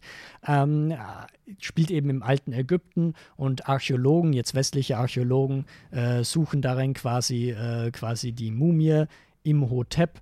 Der wird wiederbelebt weil irgendeiner halt irgendein altes Artefakt raussucht und dann dämlicherweise halt das vorliest und dadurch kommt dieser Typ wieder zum Leben, der eben in seinem vergangenen Leben eigentlich eine Liebe hatte, die dann aber nicht erfüllt wurde. Er wurde verraten, ist gestorben und jetzt will er quasi diese Liebe wieder zurückhaben. Wow, du Ähm, hast es erst so, so abgefuckt mit Sass und dann Double Time. So, ja, Ja. weil er eh, weißt du, eh, weil er so dumm war und das gemacht hat. Ja, ähm, ich glaube, man kann halt auch nicht viel mehr zu sagen eigentlich von der Geschichte her. Also ein ganz typischer Monsterfilm. Ich muss sagen, ich glaube, das wird das heurige Lowlight. Okay. Zumindest kann jetzt nur ich bewerten. yep. obviously. Ähm, äh, Regie führte nämlich Karl Freund. Also der Kameramann, der eben Ah, auch das Ende von Dracula, Dracula. gefilmt hat, quasi. Und da merkst du Mist. halt schon, der ist jetzt, also kameratechnisch hat es schon coole Aufnahmen, aber der ist halt nicht so äh, gut bei der Regie. Ich muss auch sagen, ein bisschen kommt nochmal meine persönliche Desinteresse bezüglich Ägypten so. Ich fand das irgendwie nie so interessant. Oh, okay. So, ähm, vor allem wenn es halt natürlich, gerade bei dem Film ist natürlich ein westlicher Blick auf diese alte Ja. Ägypten. Und was natürlich auch noch schade ist, beziehungsweise im ersten Moment ist es gut, weil die Mumie wird gespielt von Boris Karloff. Also Frankensteins Monster kehrt sozusagen zurück, nur jetzt halt mumifiziert. Aber die Mumie selber ähm, hat nur eine Szene, ganz am Anfang, wo er quasi wiederbelebt wird. Und dann entkleidet sie sich quasi und dann hast du einfach nur Boris Karloff, der Was? zwar immer noch eine starke Präsenz hat und der das absolute Highlight ist, also gerade wie er blicken kann, ist großartig, aber du siehst dann halt quasi nicht mehr diese, diese mit Bandagen eingehüllte Mumie. Was natürlich eine schade ist, eine vertane Chance, könnte man sagen. Mhm. Ja, okay. Dementsprechend ähm, würde ich sagen, Warst du schon fahren wir Mumie? fort. Ja, fahren wir fort. Ja, fahren wir fort. Oder? Zu Ich will, einem, wie fandest du das Ende von der Mumie? Passt es eigentlich auch rein zu den ganzen anderen Monsterfilmen? Weil die enden alle ziemlich ähnlich. Ich kann mich nicht erinnern. okay, das ist sehr gut. Das ist sehr gut, okay. Ja, das ist ein gutes Zeichen. Schaut euch den Film an, Leute. Was ich aber mochte, es gibt so ein Flashback, wo dann eben das frühere Leben von der Mumie irgendwie dargestellt wird und das ist dann halt wirklich in Stummfilmästhetik. Oh, Die sprechen dann nicht. okay, das Und die, ist die äh, quasi spielen nochmal übertriebener als wie zuvor. Okay. Fahren wir fort, was gibt's? 1933, ein Jahr darauf, The Invisible Man, bereits Oh. ein Highlight, glaube ich. Ähm, nämlich, die Hauptrolle spielte hier Claude Rains. Mhm. Der wurde geboren 1889 und zwar in London. Und äh, tatsächlich gebürte Claude Rains. Das ist jetzt das äh, gefühlt allererste Mal, dass das so der Fall ist. Er ist auch in so eine ja, kreative Familie reingeboren, war Sohn von einem Regisseur, begann dann mit elf schon zu Schauspielen auf der Bühne, diente dann aber im Ersten Weltkrieg und wurde tatsächlich durch einen Gasangriff äh, auf einem Auge fast blind Wow. was irgendwie interessant ist. ähm, Und schade. Ab, und schade natürlich. Ab 1926 arbeitete er dann in den USA, also relativ spät im Gegensatz zu den anderen Leuten, und äh, aber direkt am Broadway. Also war schon vom Theater in der Theaterbranche auf jeden Fall sehr, sehr gerne gesehen. Für Film hingegen wurde er allerdings sehr selten engagiert. Ja. Selber sagte er auch oder hat dann gesagt, dass er einfach zu der Zeit nicht wusste, wie genau er sich dann vor einer Kamera verhalten soll und dass einfach das Schauspiel den Leuten anscheinend nicht gefiel. Bis eben 1933 der unsichtbare The Visible Man er dafür gecastet wurde in der Hauptrolle, nämlich von James Whale, eben dem Regisseur von Frankenstein wieder. Der hat ihn nämlich extra explizit ausgewählt wegen seiner Stimme. Ja. Die fand er nämlich extrem gut und diese Stimme wurde dann auch im Film zu dem Markenzeichen von Claude Rains. Ähm, Wer war eigentlich eigentlich geplant? Das war doch auch wieder irgendein anderer Schauspieler. das kann gut sein.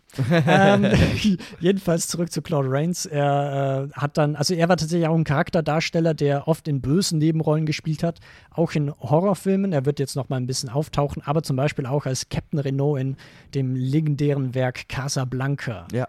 Oder auch Lawrence von Arabien. Wow. Da spielt er auch mit Hitchcock spielt er zusammen und mit äh, Ingrid Bergmann, also für Hitchcock und mit Ingrid Bergmann in dem Film.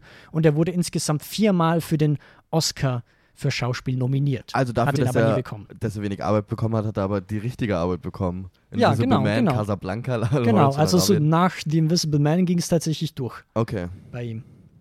okay. Das ist, glaube ich, dein Highlight, gell? Hier. Oh, ich habe zwei mit der gleichen Wertung tatsächlich. Oh. Oh. Okay.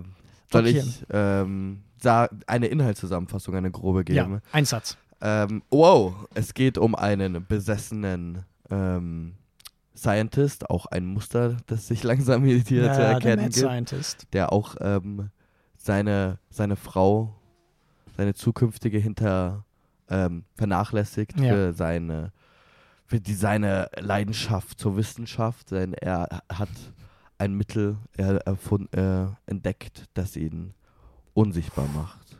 Dum, dum, da. Und ja, eigentlich anfangs versucht er da vielleicht noch irgendwie wieder das rückgängig zu machen. Mhm.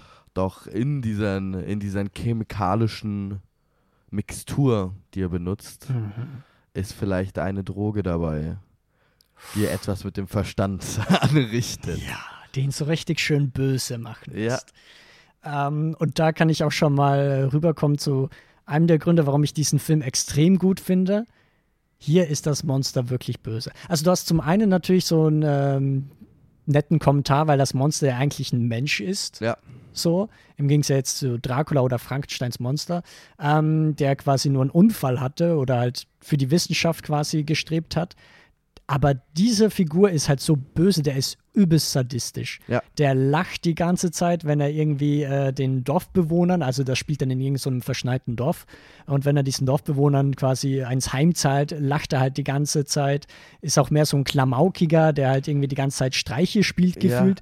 Ähm, der halt aber ein Fahrrad klaut und darauf wegfährt Das finde ich auch und das- sonst irgendwie Schaufenster irgendwie einschlägt. Das So. finde ich auch dieses diesen groben Kontrast in diesem Film, weil er so Streiche spielt, so den an der Nase rumzieht oder so und dann halt einfach aber auch Leute so richtig grob umbringt. Ja, so, ja, ja, voll. Also, also- zum Beispiel so ein äh, Zugunfall, Ja. wo er dann einfach die, die äh, Schiene legt, die Ja. Weiche, die Weiche legt und dass dann halt der ganze Zug einfach einen Berg runterfällt und alle sterben. So. Und das, das und davor wirft er halt noch klaut ein Fahrrad, weißt du? Ja, davor klaut ein Fahrer. Das ist so ein Slapstick Ja. und dann kombiniert mit den übelsten Grausamkeiten. Aber es macht halt Spaß, Ja. irgendwo zuzuschauen. Hört sich sehr psychopathisch nicht. Mir geht's gut, Leute. Äh, Geht's wirklich gut. Aber es wurde schon von dir angesprochen und es, ich muss es trotzdem nochmal wiederholen. Wir werden es noch einige Male wiederholen wahrscheinlich. Claude Rain, oder wie auch immer man ihn Ja. ausspricht, seine Stimme, ah, das macht so viel Spaß. Ich habe Ja, diese eine ja. Szene, die in, in den ersten Viertelstunde kommt, wo er wo, wo, wofür der Film auch bekannt ist und wahrscheinlich, wenn man ihn aus heutiger Sicht betrachtet, sehr beeindruckend findet, ist diese Trickserei, wie lässt du ihn unsichtbar erscheinen.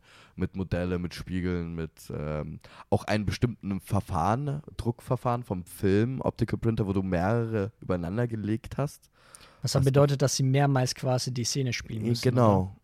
Beziehungsweise aufnehmen zumindest und verschiedene äh, Action quasi dann abfilmen und Ja. das dann quasi übereinander legen. Genau, und äh, da gibt es eine Szene, die in wo er sich zum ersten Mal so entblößt und zeigt, dass er unsichtbar ist und da führt er einen Monolog und seine Stimme ist der Wahnsinn. Ich höre sie die ganze Zeit in meinem Kopf. You fools! ich liebe das. Er hat echt eine richtig, richtig geile Stimme und er macht die, er trägt diesen Film damit. Das ist wirklich wahrscheinlich auch der Film mit der meisten Komik vielleicht. Ja, ja, ich glaube, das ja, kann man schon sagen. aber auch mit dem meisten Horror in der Hinsicht vielleicht sogar. Ich weiß nicht, weil seine, keine Ahnung, die anderen ist halt so das Maskenbild und du hast halt diese Goth-Atmosphäre, aber hier hast du halt einfach nur so, so einen Typ, der dir ins Ohr redet, weißt du, den du nicht siehst, der so richtig sadistische ja, ich finde auch unsichtbar ist irgendwo auch gruselig. So. Ja. Es gibt ja auch ein Remake der Unsichtbare aus dem Jahr 2020. Ich weiß nicht, ob du das gesehen hast. Mit äh, Elizabeth Moss. Ja, ich glaube, das ich ist der. Äh, aber der ist sehr gruselig. Ja, ist er? Ich fand den schon gruselig. Okay. Der hat nicht mehr viel mit dem Originalfilm zu tun, also er nimmt sich schon Technik, ja. Freiheiten, ja. mehr Technik, was aber eh eigentlich ganz cool ist, so, Ja. wenn man da die, sich die Freiheiten nimmt. Aber ja, ich finde auch schon so ein bisschen dieser Grusel steckt jetzt bei The Invisible Man auch schon Ja. aus 1933 mit drin. Ja. Ich hatte so viel Spaß mit dem Film. Ich fand ihn echt sehr, sehr gut. Hast du das, hättest du das eigentlich gedacht? Weil äh, wir hier im Podcast haben uns ja vielleicht auch ein paar Mal schon erwähnt oder auch lustig drüber gemacht, dass äh, Tobit Rohner hier ein großer Goff-Fan ist, Tim Ach so, Burton und bla bla. Und du hast ja auch schon die meisten Filme davon gesehen, bevor dieser Aufnahme. Naja, Und ich habe mich ja dann gestern, äh, letzte Woche, sehr spontan für diese Folge aber du hattest schon davor Boah, mal Interesse. weiß, ne? als wir Renfield zusammengeschaut habe ich gesagt, ich will diese Filme sehen. ja, Aber hättest du gedacht, dass sie mir gefallen? So? ja. Ja? Hätte, Ben wäre ich von ausgegangen. Okay. Hätte ich, doch, doch, doch, doch. Ich glaube, du kannst das gut quasi so betrachten, dass man äh, einen Respekt vor diesen alten Filmen hat und die halt noch mal mehr schätzt. So. Ja. Ich weiß nicht, ob, wenn jetzt äh, Klaus Dieter äh, ich von der Straße aufgabeln würde und ihm quasi hinsetzen würde und sagen, schau dir die Invisible Man an und er Ja. sich so denkt, ey, die Effekte sehen ja mega scheiße aus. Ja. So, ja, aber es Ich ist ja lustig, sagen- so auch zum Beispiel diese dünnen Fäden irgendwie am Fahrrad zu sehen. Ja, So. ich muss sagen, es ist kurzer Ausflug, tut mir leid, aber ich fand es so witzig, weil ich saß gestern im Zug und habe nochmal diese Szene aus den Invisible, nee, The Wolfman geschaut. Ja. Ähm, und ich saß da, weißt du, ich, 21-jähriger, dynamischer junger Mann und schaue da auf mein Handy diesen 1933 Schwarz-Weiß-Film an und gegenüber von mir sitzt so ein 50-jähriger Dude mit Bart und schaut sich auf seinem iPad so ein Anime an. Und ich fand das so Ah, ein nice ja, okay, Kontrast okay, irgendwie. okay, das, Das fand ich irgendwie sehr nice. Ja, kurzer Ausflug. Fertig war schon. Wo bist denn du bei Sternen? viereinhalb. Hm, Und zwar locker. locker. Ich, glaub, ich bin auch bei vier. Erstmal. Uh, Wie kannst du. Nee, vier Sterne sind ja übelst gut. ja. Schon eigentlich. Vor allem, ich meine die auch alle ernst, so diese Bewertungen. Ich muss gar nicht sagen, da, natürlich ist es viel so Respekt und Beeindruck, aber also so fasziniert zu sein, aber irgendwie halt auch Mhm. wirklich einfach Spaß mit diesem Film zu haben und nicht so, oh ja, also jetzt aus heutiger Sicht, das ist ja, äh, muss man respektieren, was sie sich da geleistet haben, sondern es ist einfach Ja. beeindruckend schön.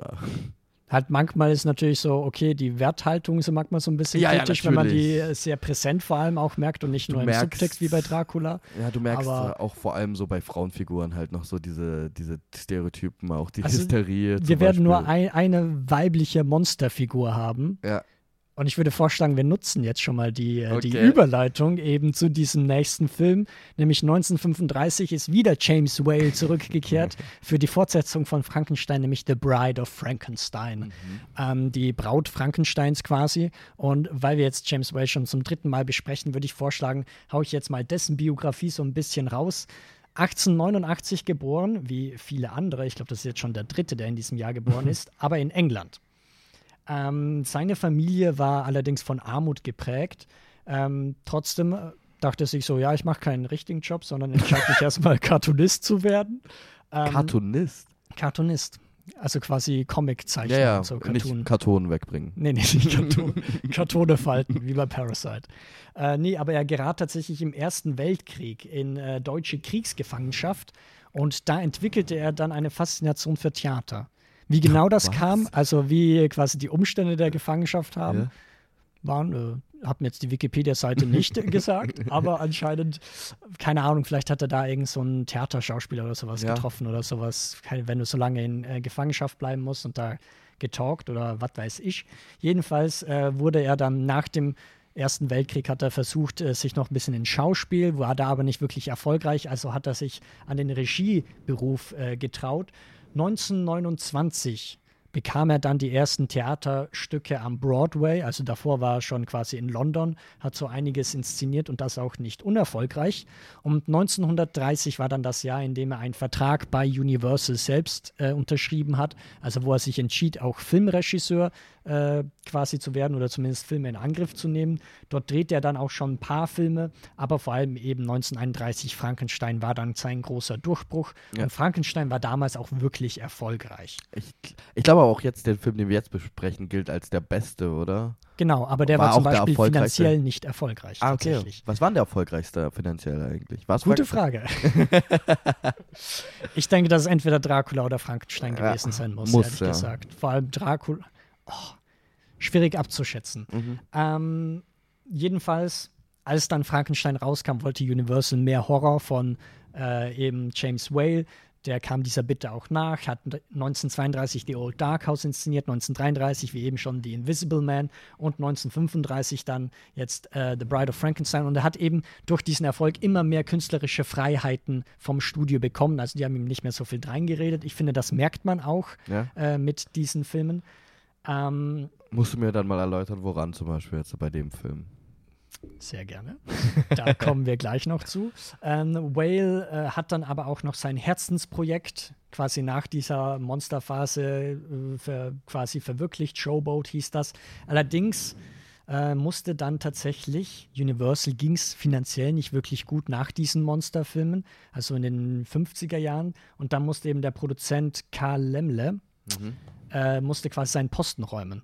Und Karl Lemle, der war zwar auch immer, also der hat viel äh, natürlich eingegriffen in den Film selbst, aber gerade bei James Whale hat er dann nach Frankenstein seine Freiheiten gelassen. Was bedeutet, Whale fehlten dann diese Freiheiten, die er eben noch gewohnt war. Ähm, ab 1937 wollte er dann auch noch den Nachfolgeroman von Im Westen nichts Neues verfilmen. Ich wusste Oh. gar nicht, dass es einen Nachfolgeroman ich gibt, aber äh, nice fact. Das Ding ist aber, das war 1937, wie eben schon gesagt, und natürlich, dieses Buch ist Antinationalsozialismus-Haltung, Punkt. Ähm, und dementsprechend wollte Whale das auch quasi als Film gegen die Nazis inszenieren. Aber 37 war halt noch so ein komisches Zwischenjahr. Hitler war an der Macht, Nazi-Deutschland war quasi im, in der Mitte von Europa äh, ganz gängig und der Filmmarkt von Hollywood erpichte quasi noch auf diese, diese Leute. Und dementsprechend sagte dann zum Beispiel der deutsche Botschafter in Amerika, ey, dieser Film, der geht gar nicht, der hasst uns zu sehr und dementsprechend hat dann tatsächlich Universal äh, James Whale gefeuert von What diesem Film und dann einen fuck? anderen Regisseur rangeholt. Die Nazis müssen wirklich alles kaputt machen. Genau, das kann man sehr gut so sagen. Äh, frustriert kehrte dann Wales äh, 1944 zurück zum Theater. Wow. War dann aber da auch nicht so erfolgreich. Ähm, jedenfalls, was schon seit seiner Karriere eigentlich um ihn herum kursierte, waren Gerüchte von Homosexualität, was natürlich damals in den 30er Jahren äh, ein Todesurteil für die Karriere selbst war. Ja. Und nach Hollywood hat James Whale das dann bestätigt und lebte tatsächlich offen mit David Lewis, seinem Lebenspartner, quasi zusammen. Äh, das ist ganz, ganz selten, wenn man es sich so äh, anschaut für die damalige Zeit, aber finde ich irgendwie du umso schöner, dass man offen homosexuell Okay, lebte. Ja, das, so, sowieso, ja. das ist ich. wirklich sehr schön. Ähm, weil man kann davon ausgehen, dass ein paar andere Leute auch irgendwie queerer waren, aber Ja. das halt nicht in der Öffentlichkeit zugeben konnten. Mhm. Gibt auch Gerüchte, dass Mary Shelley zum Beispiel äh, sehr queer war. Das kann ich mir auch vorstellen. Ja. Ja. Deprimierende Note, Whale äh, hatte dann Depression und beging dann Selbstmord. Wow. 1957. ja, hallo. Was ist, war das für eine Achterbahnfahrt von Biografie, bitte? ja, ne? Aber es ist oft so, dass irgendwie diese Leute sehr erfolgreich waren zu ihrer Zeit und danach halt das flacht irgendwie ab. Ja. Dann kommen Alkoholprobleme, Depressionen und so weiter. Oh mein Gott. Meinst du, das passiert auch so mit den Russo Brothers? Ich dachte gerade, du sagst, das passiert auch so mit uns. Ja. so. Oder Chris Nee, Nolan? Dafür müssen wir erstmal erfolgreich werden. ähm, zurück zu einem Film, der auch nicht so erfolgreich war, The Bride of Frankenstein. Ja. Worum geht's denn da? Oh, warum ist The Bride of Frankenstein? also, boah, das, da wirfst du mich gerade richtig unter den ich, Bus. soll ich's übernehmen? Ja, bitte. Okay, also im Prinzip diese Fortsetzung setzt genau da an, wo der letzte Frankenstein Ja. aufgehört hat, nämlich in der brennenden Windmühle. Mhm. Frankensteins Monster hat überlebt, äh, auch Dr. Frankenstein selbst, der soll jetzt quasi sich mehr seiner Heirat widmen, die noch beansteht, beziehungsweise ich glaube, das Ende war ja quasi dieser Heiratstag, die Heiratsnacht. Ähm, aber dann klopft ein Fremder an seiner Tür. Mhm. Dr. Pretorius Oh ja. mit so einem guten Namen. Ja. Und äh, der wirkt wirklich wie ein Monster. Ja. Ähm, der rollt nämlich die ganze Zeit schön sein R. Äh, der ist aber auch fasziniert von äh, Frankensteins Monster, was Dr. Frankenstein da für eine Sensation irgendwie geschaffen hat. Er selbst ist auch Wissenschaftler, hat so kleine Glasvitrinen, wo er dann äh, kleinwüchsige Menschen irgendwie so äh, herangezüchtet hat, die aber ganz nach Typen gehen, also so ein König, eine Königin, eine Meerjungfrau, ein Papst oder sonst Ja. was. Und Für damalige Zeit noch sehr beeindruckende Trick. auf jeden Fall, auf jeden Fall. Und Dr. Pretorius kommt dann eben mit Frankenstein an die Idee heran, ey, wir können ja gemeinsam äh, eine Sache machen und dann quasi, dein Monster ist ja jetzt ein Mann, wir könnten aber auch noch eine Frau machen, quasi The Bride of Frankenstein. Und ähm, Frankenstein lässt sich dann mit der Zeit darauf ein. Das Monster hingegen, das wird immer noch quasi geächtet von der Gesellschaft.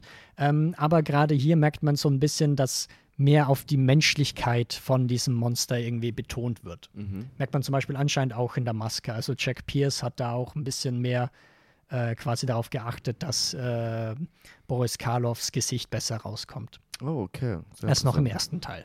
Ich glaube, ich habe auch irgendwas gelesen, dass sogar Mary Shelley die Fortsetzung selber geplant hatte als Buch mal.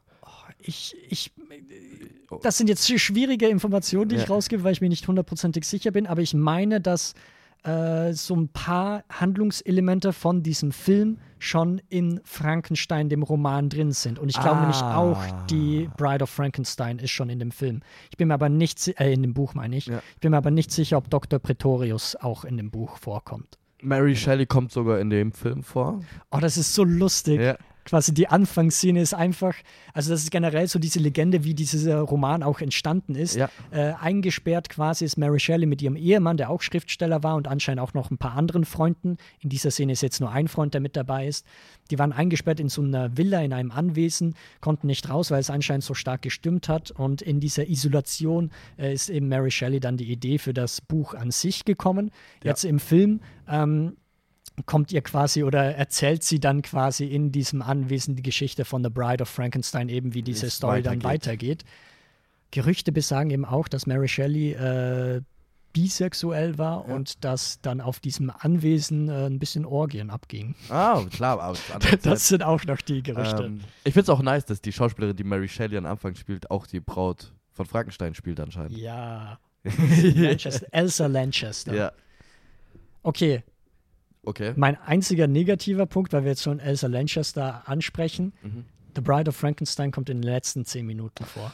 Das ist ein bisschen schade. Das, find ist schon schade. Auch kacke, weil ich, Ich- habe mich auf diesen Film so sehr gefreut. Das war, glaube ich, mein Film, der, auf den habe ich mich am meisten gefreut aus dieser Ja. Reihe. Und ich war so, ich bin so gespannt, wie sie das umsetzen. Ne? So mit der Pride und in welche Richtung die Geschichte geht. Und dann, ähm, ja, kommt sie halt wirklich nur in den letzten zehn Minuten vor. Alles davor ist immer noch Frankensteins Monster und halt Das, das ist schon ein bisschen schade, aber ich finde dann diese Entstehung von The Bride of Frankenstein, also wie das alles Mega. gefilmt ist, üb- unglaublich gut. unglaublich. Also die ganzen, Dutch Angles Apparaturen auch, und so, ja. ne? Oh, die sind großartig mit dem Blitz und so. Ähm, was auch ich ein bisschen interessant fand, ist, dass Henry Frankenstein, Frankenstein, der in Frankenstein. der im äh, ersten Teil ja eigentlich noch so der ähm, Undercover-Antagonist ist, Ja, in der hier in der Fortsetzung ein komplett anderer Mensch ist gefühlt. ja. irgendwie. Erläutere. Ja, in, in Also findest du ihn jetzt böser oder guter, im irgendwie Anführungszeichen? äh, empathischer. Also in der Hinsicht, dass er so Er bereut Teil, es so ein bisschen, finde ich, dass er Genau. jetzt Frankenstein. Aber ich finde, sobald Dr. Pretorius ihn irgendwie umbekommt und sagt, ey, wir machen jetzt dieses neue Aber Monster, macht er auch nicht wirklich, weißt du? Er muss Doch, ja schon sehr aber viel teilweise- Druck aufbauen. er muss Druck aufbauen, aber erpressen. teilweise, sobald er dann quasi arbeitet, ist er so wirklich, ah, ich arbeite alleine, ja, schon. lass weg von mir. So. Aber keine Ahnung, also im ersten Teil ist er Ja, noch echt ja, ja, crazy und besessen und im zweiten ist er dann so, wow, ihr habt echt jemanden umgebracht, ich mach das nicht, oh Mann. Aber er sagt das auch nur für einen Moment und ist dann so, nee, Ja, haben wir oh. nicht. Oh ja, okay, dann Ja, ich weiter. weiß. In Ordnung. Ja. Ich, muss- finde ja, dieses Meckern, ich finde, äh, ist Meckern auf hohes Niveau, ehrlich gesagt. Also ich finde es zwar schade, dass äh, Bride of Frankenstein so Ja. am Schluss vorkommt, aber trotzdem, vor allem das, was sie dann mit Frankensteins Monster macht, mit Boris Karloff, finde ich fantastisch. es Also es ist übelst kitschig, ja, muss man dazu sagen, Aber aber, ich ja finde, für so einen äh, Anfang, für so einen frühen Talkie passt das irgendwie. ja, es ist ja eine der Urquellen so, dieser dann, dieser ja, ja, voll. Weil Geschichte. das Monster trifft dann einfach auf einen Einsiedler, ja. der äh, Musik spielt, aber halt blind ist. ja, ich liebe diese Und Szene. Frankensteins Monster kann nicht sprechen, aber der Typ ist halt blind, also sie ergänzen sich super und sie entwickeln dann wirklich so eine Freundschaft, wo du halt wirklich so eine große Hoffnung hast. Ja. Und ich finde, dieser Film ist wirklich so eine Achterbahn der Gefühle für mich zumindest Mhm. gewesen. Vor allem auch, also er ist dann, da merkt man halt auch wieder ähm, den Regisseur James Whale, dass er halt einfach ein komödiantisches Talent hat. Also gerade auch, wenn Mhm. Drink das good. Monster, Drink good, smoke good. Das ist großartig. Ja, ich liebe diese Szene. Ich liebe sie wirklich, auch wenn sie so kitschig ist und man sie schon tausendmal jetzt in der heutigen Zeit gesehen hat. Aber die Szene ist mega, weil sie halt funktioniert einfach. Ja. Du bist so am Anfang, oh, okay, ja, klar, nicht das Oberflächliche sehen, so, okay, er ist blind. Und dann diese Freundschaft, die sich so innerhalb von 30 Sekunden entwickelt. Und dann nach 30 Sekunden ist das auch alles wieder kaputt. Aber es funktioniert. Ich weiß, mein Mitbewohner ist reingekommen, kurz vor der Szene. Aber, aber siehst du, dass die Freundschaft kaputt ist? Also ich, nein, dass nein, der blinde mein- Mann Frankensteins Monster nicht mehr mag? Nein, nein, überhaupt nicht. So okay, okay, okay, nicht. so. Aber Ich von den aber auch sagen- Umständen her quasi. Genau. Ich muss auch sagen, es ist halt natürlich der einzig, nur weil er blind ist, heißt es nicht, dass er so der netteste und gechillteste Mensch auf der ganzen Welt ist, weil holy fuck. So, so ja, Bruder, komm herein. Wir sind Freunde, nimm, was du willst. Ja, voll. ähm, aber mein, mein Bewohner ist reingekommen, kurz vor der Szene und diese Szene und als es dann schief läuft, Ja. wie auch immer es schief läuft, Mhm. war er auch so, oh nein. Oh, oh. Ja, Da da hat das er recht. funktioniert halt einfach. Da hat er recht. Ja. Ich finde aber, weil ich jetzt beim ersten Teil noch den antisemitischen Dings irgendwie angesprochen habe, ich fand auch, dass dieser blinde Mann sehr jüdisch gezeichnet irgendwie Mhm. ist. Was ich nochmal interessant fand, weil dadurch der Subtext irgendwie nochmal mehr rauskommt. Ja. Und auch großes Highlight, ein Neuzugang, Dr. Pretorius. Ich wollte gerade Hat man schon hinaus. anklingen lassen, ne? Ah, der spielt das so gut. Ich wollte gerade sagen, wenn Boris Karloff so in Frankenstein das da war, dann war es in Bride of the Frankenstein auf jeden Fall eher Ernst Thiesinger. Ja, Ernst- Ernest Thesiger. Wow. Holy shit, was für eine Präsenz, was für auch wieder für eine Aussprache. Und dann James Whale und sein Kameramann, ich weiß nicht, wer das war, wussten echt, wie man den einfängt auf Bild. So, Der hat halt so ein kantiges Gesicht und schön faltig, ne? aber trotzdem noch so lebhaft irgendwie, wenn er Ja. quasi äh, für Leidenschaft quasi aufkocht. Zum Beispiel, äh, er sitzt sich einfach neben den Sarg und trinkt dann Wein und raucht da so. Und du denkst so, what the fuck, who the fuck is that? er ist wirklich mein absolutes Highlight in diesem Film. Weil auch die Kamera weiß ganz genau, in Schattenstellen die Augen leicht beleuchten und dann von unten irgendwie so ein Dutch Angle drauf und dann. Das ist das Einzige, was ich brauche. Ja, ja, das ist schon mal sehr gut. Ähm, ich würde aber zu meinem zweiten Subtext kommen, generell von der Mhm. Frankenstein-Geschichte. Ich weiß nicht, ob du davon schon mal gehört hast, aber ein paar Hinweise. James Well, der Regisseur, war ja offen schwul, Mhm. im Nachhinein zumindest, und bei Mary Shelley mutmaßten so ein bisschen. Ähm, es gibt eine queere Lesart von Frankenstein, nämlich Dr. Frankenstein, also schon so in dem ersten Teil, hat eine Frau, ist mit ihr verlobt, aber interessiert sich halt null für sie. Also absolut gar nicht. Ja. Ne? Und vielmehr interessiert er sich eigentlich daran, einen Mann quasi äh, selbst zu kreieren. ne? stimmt. Und da sieht man halt vielleicht dieses Verlangen, das er irgendwie äh, so Ja. hat und dadurch eben durch diese Wissenschaft versucht, irgendwie Ausdruck zu verleihen. Mhm. Was natürlich äh, ein ganz interessanter Subtext irgendwo ist. Aber Und gerade The Bride of Frankenstein wurde dann eben in äh, queeren Wissenschaften, aber auch so von queeren Communities eben so ein bisschen umgelenkt quasi in der Bedeutungsebene, dass es eigentlich ein queerer Film sein Aber soll. ist nicht bei Bride of Frankenstein sogar viel mehr noch dieses heteronormative, dann, weil du Mann, Frau hast? ja, ja, ja, aber ich glaube, es lässt sich darüber streiten, weil es funktioniert ja nicht Oh, gegen Ende. Spoiler, Es aber ja. Bricht ja alles ein. Aber Dr. Pretorius ist ja auch so übelst quasi daran irgendwie interessiert. Ja, An, an generell vielleicht lässt man ja dieses, dieses künstliche Schaffen von Kreaturen. Ja. Äh, boah, irgendwas, das ist jetzt wieder Psychoanalyse, bei der bin ich mir nicht so sicher, weil die ein bisschen auch einen Scheiß labern. Aber dass das quasi der männliche ähm, Gebärneid ist. Dass du quasi Aha. künstlich ein Leben erschaffen willst, weil du als Mann so in Anführungszeichen es nicht kannst. Boah, peinlich. Weil du kein, oder weil du kein, kein Leben austragen kannst. Gebärneid, wer ist denn darauf gekommen? Gebärneid. Freud? Ja, ich glaube, es ist Freud Oder wahrscheinlich. Freud, Bei Freud wird zumindest passen. Oder Nietzsche, der, diese zwei wirklich. Ja, äh, dadurch zurück zum Film. Bride of Frankenstein, ich bin auf jeden Fall bei viereinhalb Sternen. Mm, Oh, jetzt kommt schon wieder das Seufzen, das Seufzen des Raul. Ich bin bei hohen vier. Ja, das Ich ist gut. Ich weiß, ist ich gut. weiß. Das ist sehr gut. sehr gut. Just saying, es ist sehr gut. Mhm. Was ist denn der nächste eigentlich? Der nächste ist Wolfman. Okay. The Wolfman, 1941. Ähm, und da würde ich quasi eine ganz kurze Biografie machen, denn äh, den Typen finde ich gar nicht mal so cool. Der Hauptdarsteller The Wolfman, Also der ganz heißt kurz, nämlich, bevor du anfängst. Das Ja. Coolste an ihm ist sein Name wahrscheinlich. Das stimmt. Aber der Name kommt mir vielleicht auch schon bekannt Mhm. vor. Er heißt nämlich Lon Chaney Jr., wurde 1906 geboren. Ähm, und zwar eigentlich auch unter einem anderen Namen, nämlich Creighton Tull Chaney in Oklahoma. Und er war eben der Sohn von Lon Chaney, eben diesem äh, Stummfilmstar, den wir eben schon besprochen haben. Eben vor einer Stunde, aber ja. Ja, genau. Ja, kann man sich schon merken. ähm, der Junior begann dann eben seine Karriere 1932, da war der Vater schon tot und nannte sich deswegen in Lon Chaney Jr. um. Natürlich Oh. auch ein bisschen, um davon zu profitieren. Oh no. Man kann auch sagen, um Respekt zu zollen, aber es steht natürlich schon Stimmt. sehr stark irgendwie dahinter, dass er Profit haben möchte. Ähm, er spielte dann in Charakterrollen und wenigen Monsterfilmen mit, bis er dann eben durch The Wolfman wirklich bekannt wurde. Ähm, und Junior war eigentlich sehr invested. Er ist nämlich der einzige von diesen hohen Schauspielern, von den Hauptdarstellern, der seine Monsterrolle auch in Fortsetzung gespielt hat.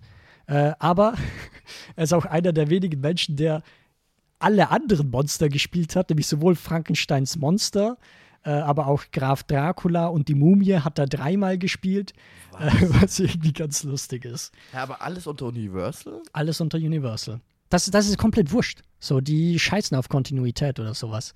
Das ist einfach, damals war das nicht so wichtig. Es ging ja nur darum, okay, du siehst, Frankensteins Monster sieht immer gleich aus, also wird es auch der gleiche sein. Ja, passt schon. Die Leute erkennen das. Aber ich frage mich da auch, wie. Ich, ich habe echt gar keine Ahnung von diesen Fortsetzungen, was die da alles gedreht haben. Ja, ich muss auch sagen, da habe ich nicht so großen Bock drauf, die mir anzuschauen. Ich auch nicht. Ehrlicherweise. Ähm, Lon Chaney Jr. hat auf jeden Fall dann auch noch vor allem Schurken gespielt in Western und in Gangsterfilmen. Ähm, er bekam aber dann äh, eine Alkoholsucht, wie jeder hier. ähm, aber bei ihm war es halt so, dass er vor allem auch anstrengend äh, war, um mit ihm zu drehen, also da Drehzeiten und so nicht eingehalten hat. Äh, 1973 starb er dann arrogant. an Lungenkrebs. Vielleicht war er arrogant, I don't know. Ja, vielleicht, wenn du so ein. Du gut, ist wahrscheinlich auch Unsicherheit. Okay, jetzt psychoanalysieren wir hier einen Menschen, der vor so 60 Jahren gestorben ist. Naja, es musste in ganz große Ist das eine Fußstapfen. Fernanalyse, eine Fernanalyse über Raum und Zeit? Yep. Worum geht's denn in The Wolfman? Ähm, Ich lasse das jetzt dir, weil die nächsten zwei Filme werde ich machen, alleine ich. machen, ja. Es geht um. Es geht um einen Dude, Stimmt. Der zurück in seine Heimat kehrt, zu seinem Vater. Und ähm, ja. Keine Ahnung. Also es ist so, er hilft ihnen am Anfang bei seinem, er, er trifft in dieser Stadt. Er soll das übernehmen, so war das, gell? Mhm. Ich weiß ehrlich gesagt auch nicht so hundertprozentig, Er, er soll irgendwie, er wird irgendwie sowas übernehmen im Dorf nach seinem Vater. Sein Vater gespielt von Claude Rains. Oh ja, stimmt. Das Claude Rains. Highlight da des sollten wir Films wieder hin. Da sollten wir, Da sollten wir wieder hin. Aber ich meine, er kriegt ja dann die eine, also er ist interessiert an der Frau, Ja, ja, das, basically. genau. Die stalkt er erstmal. Das ist auch so etwas, ich komme erstmal zu den Ja, ja. Okay, okay. Also Professionell. er lernt, äh, er lernt da eine äh, Frau auf sehr creepy Art äh, kennen und äh, ist sehr äh, besessen von ihr. Oh, Muster. oh, Und äh, mit ihr geht er dann, äh, weil es gibt jährlich, äh, kommen ähm, Leute aus dem Osten und äh, machen eine ähm, Hm. Fortune Telling, ich weiß nicht, Ja, was ist ja. auf Deutsch, so ja, Orakelmäßig. orakelmäßig, Hände Zukunft erklären, ja, lesen. geht da ähm, mit, will mit ihr da hingehen und ähm, an diesem, ich nenne es mal Festival von Orakel, Orakel Festival, wird eine Freundin von seiner, seinem Love Interest Mhm. angegriffen von einem Wolf und er interveniert und wird dabei gebissen von einem Wolf. Der Film heißt The Wolfman. Was dann Was passiert? dann passiert? Oh, who knows? ähm, aber das Geile ist, der Wolf wird ja gespielt von Bella Lugosi. Stimmt. Und der hat den Namen Bella. Ja. So, da war jemand wie mal ganz kreativ, Ja. aber finde ich irgendwie so eine schöne Anekdote. Zuerst war er Vampir, jetzt ist er Werwolf, gut. Ja. Ähm, aber ich finde Er gerade, weil wir vorhin bei unserer ganzen Psychoanalyse waren, das passt eigentlich jetzt zu diesem Film hier, weil äh, der spielt ja im Gegensatz zu den anderen Filmen nochmal so mit einer Art multiplen Persönlichkeitsstörung, weil ja Lon Chaney Jr. Äh, quasi sich ringt mit diesem Werwolf-Sein und es eigentlich gar nicht sein möchte, im Prinzip. Ja. Und da wird das auch teilweise sehr psychologisch irgendwie angegangen. Also auch mit so Einstellungen, wo irgendwie so ein Wirbel um seinen Kopf ist oder Die sowas. fand ich auch eigentlich die nicesten Sachen an dem Film, muss ich ehrlich Das sagen. mochte ich auch. Ähm, gib mir ein Close-Up auf Augen in schwarz-weiß, lass die wegfaden und dann irgendein Wirbel drüber und ich bin dabei. Noch ein bisschen Nebel. Oh, ja, da Set-Design fand ich wieder sehr gut bei Ja. Wolfman. Auch nochmal wieder anders, weil es vor allem auch draußen spielt. Äh, ganz viele Wälder, genau, aber mit ganz viel Nebelgeschwader, die da Mhm. umherschweifen. Das war schon sehr, sehr atmosphärisch. und auch ähm, schön Bäume benutzt in dem Bild irgendwie. Ich fand es immer sehr. Bäume Ne benutzt. ja, die, dieses Frame-in-Frame-artige. ja, ja, ja, das Bäume. stimmt schon. Das mochte ich sehr. Aber, Ja, da was kommt das ist große das Aber. für eine Liebesbeziehung, Alter? Ja, die, das war 1941. Ja, das kann man sich nicht anders erklären. Furchtbar, also, Also- nur, dass ihr es jetzt hier im Detail habt, er repariert irgendwie so ein Teleskop für seinen Vater und äh, will was checken und dann lurt er da in ihre Zimmer rein und äh, Ja. beobachtet sie und geht dann direkt so zu ihrem Shop und ist so, hast du Ohrringe? Nee, ich meine die, die du oben in dein Zimmer hast. Und dann, äh, ach, ich kann äh, Telekinesis und deswegen Und das Schwierige das. ist halt, er findet's nur, sie findet es nur leicht creepy. ja, Sie genau, findet es nur leicht creepy und sie lässt ist so sich ein darauf ein. So. verlegen eigentlich. Ja, ja, ja, ja. So, oh, der findet mich hübsch. Was hältst du eigentlich von der Maske?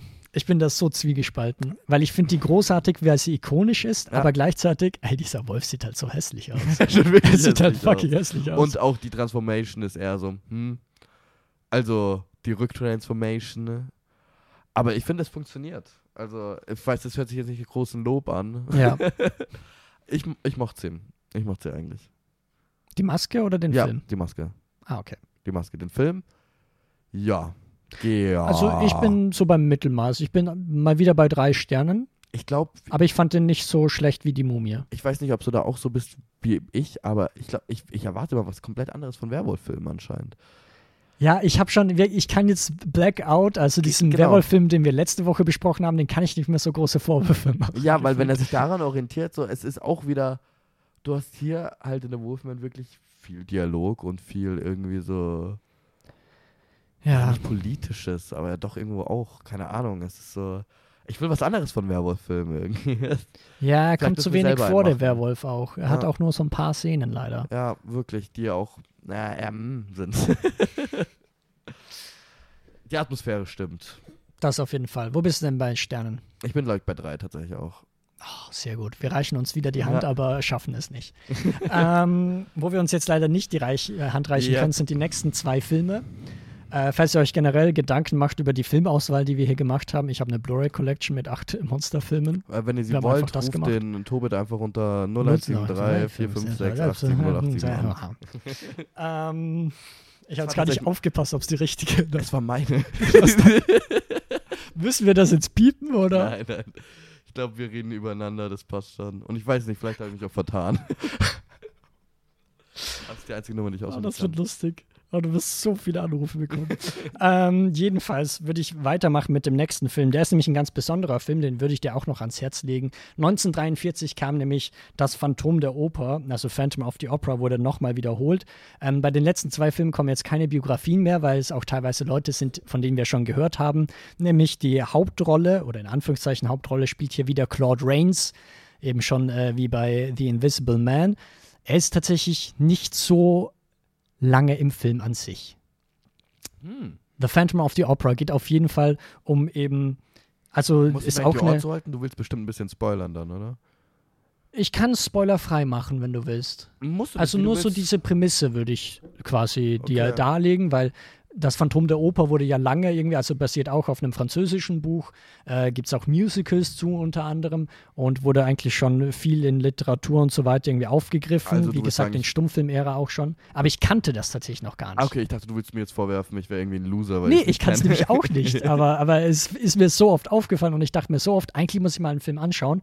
Ähm, Phantom der Oper, zumindest der Teil hier, ist anscheinend gar nicht mal so wahrheitsgetreu oder halt nicht so, äh, hält sich nicht so stark an das Original. Beziehungsweise, okay, es hält sich schon stark ans Original, aber es macht halt so ein paar Kniffe, bei denen er sagt, okay, das machen wir anders. Mhm. Die jetzt nicht irgendwie wegweisend sind, aber halt die trotzdem nochmal äh, greifen. Claude Rains spielt nämlich einen äh, Violinisten bei der Pariser Staatsoper. Ähm, allerdings wegen einer Krankheit wird er halt, ja, also wird er nicht mehr so gut ähm, und spielt häufig daneben. Deswegen wird er eben auch gefeuert.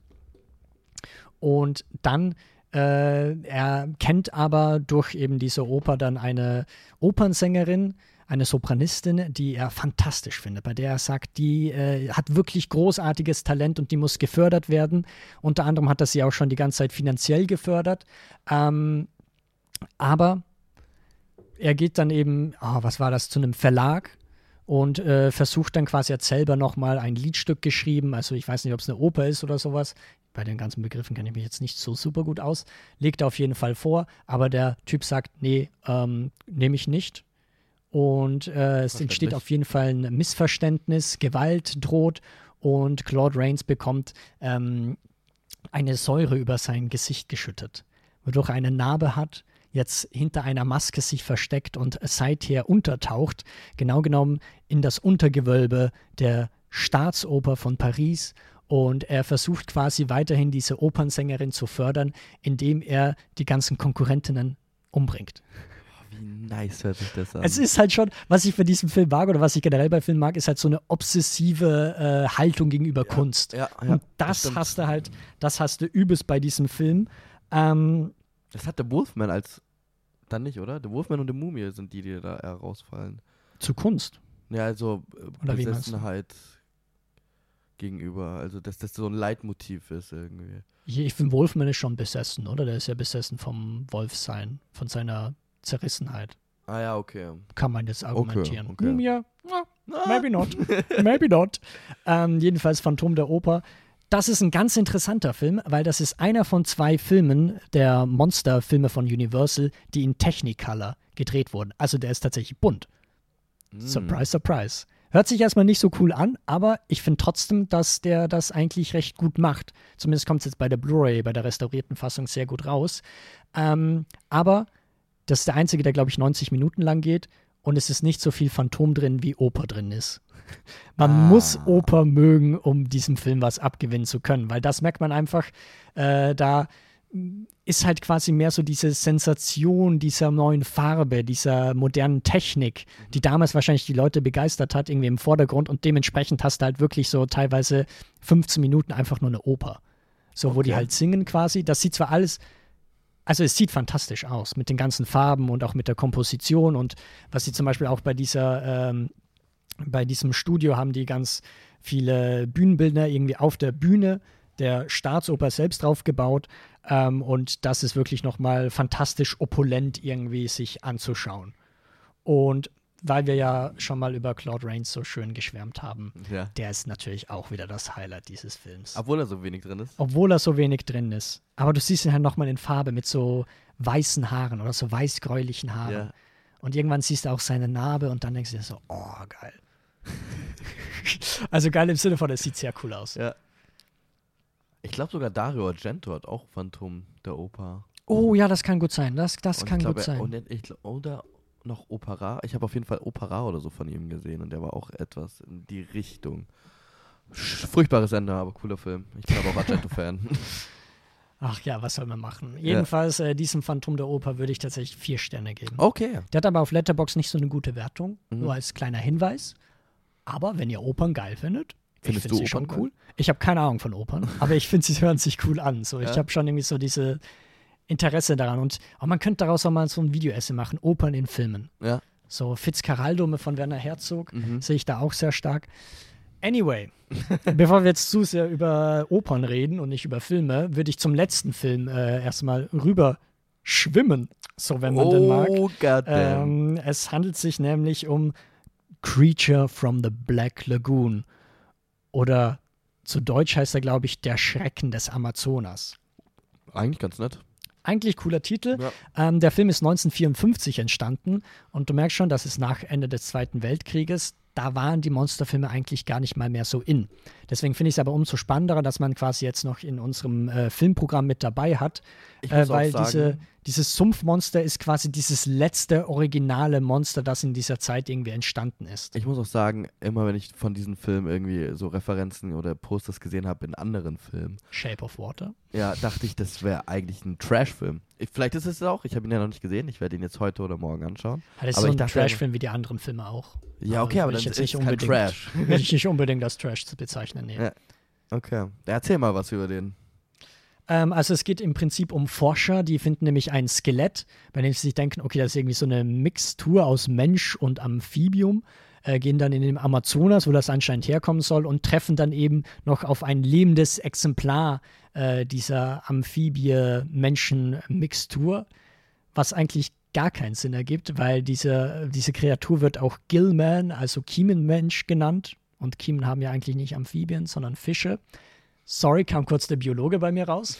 ähm, Welcher? Hm? welcher Biologe? Ja, welcher? Der Meeresbiologe. Ah, ähm, ja. ähm, ja, und sie versuchen im Prinzip dieses Tier einzufangen. Haben dann auch noch so einen Grundkonflikt in der Gruppe selbst. Aber da Hatte- merkst du halt wieder diese Wertehaltung. So, die, der eine Typ sagt halt, okay, wir müssen es einfangen, damit wir es studieren sollen. Und der ist quasi der harmonische. Und der andere ist halt, wir müssen es umbringen.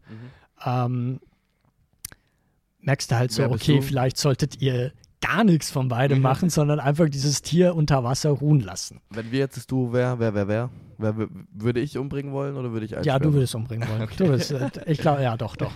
Oh, ohne zu zweifeln kann ich das schon von mir behaupten. Okay. Aua. Ähm, aua. Ähm, aber was äh, diesen Film ganz besonders macht, man merkt, dass Universal ein bisschen mehr Geld hatte, beziehungsweise dass die äh, Filmtechnik auch herangereift ist, weil da interessiert mich, das musst du dir, den Film musst du dir eigentlich anschauen, weil es gibt Unterwasseraufnahmen. Es Ah. gibt reale Unterwasseraufnahmen und da wird man so ein bisschen nostalgisch, weil wenn wir heutzutage uns Unterwasserfilme anschauen, Avatar 2, Bäh. Aquaman, nee, aber da merkst du halt, die sind halt alle von Greenscreen gemacht so Ja. und äh, da müssen Leute, die CGI-Artists irgendwie ihre, die Haare animieren, damit das irgendwie logisch aussieht. Mhm.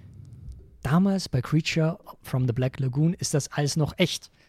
Echte Taucher Mhm. haben da wirklich äh, in den Tiefen herumgetaucht und ich verstehe einfach nicht, wie sie das irgendwie mit der Kamera gemacht haben, weil ich weiß nicht, ob die wasserfest ist, ob das in den 50er Jahren schon gab oder ob die quasi vor so einer äh, Glaswand oder sowas gestanden sind, quasi im Trockenen und dann nach draußen gefilmt haben. Äh, also da könnte man äh, gerne noch ein bisschen mehr zu recherchieren. Mit Blick auf Raul. okay. Mach mal. Äh, nee, aber muss jetzt nicht, nicht jetzt machen, nur so als Joke. Nö, nö, wir sind Ähm, professionell, das machen wir, Wir nie nebenbei. professionell. Das machen wir nie nebenbei. Und dementsprechend ist der Film einfach total faszinierend. Und vor allem auch dieses Monster, und da kann man wieder mal äh, das Kostüm loben. Diese Monster, gerade unter Wasser, sieht es halt fantastisch aus.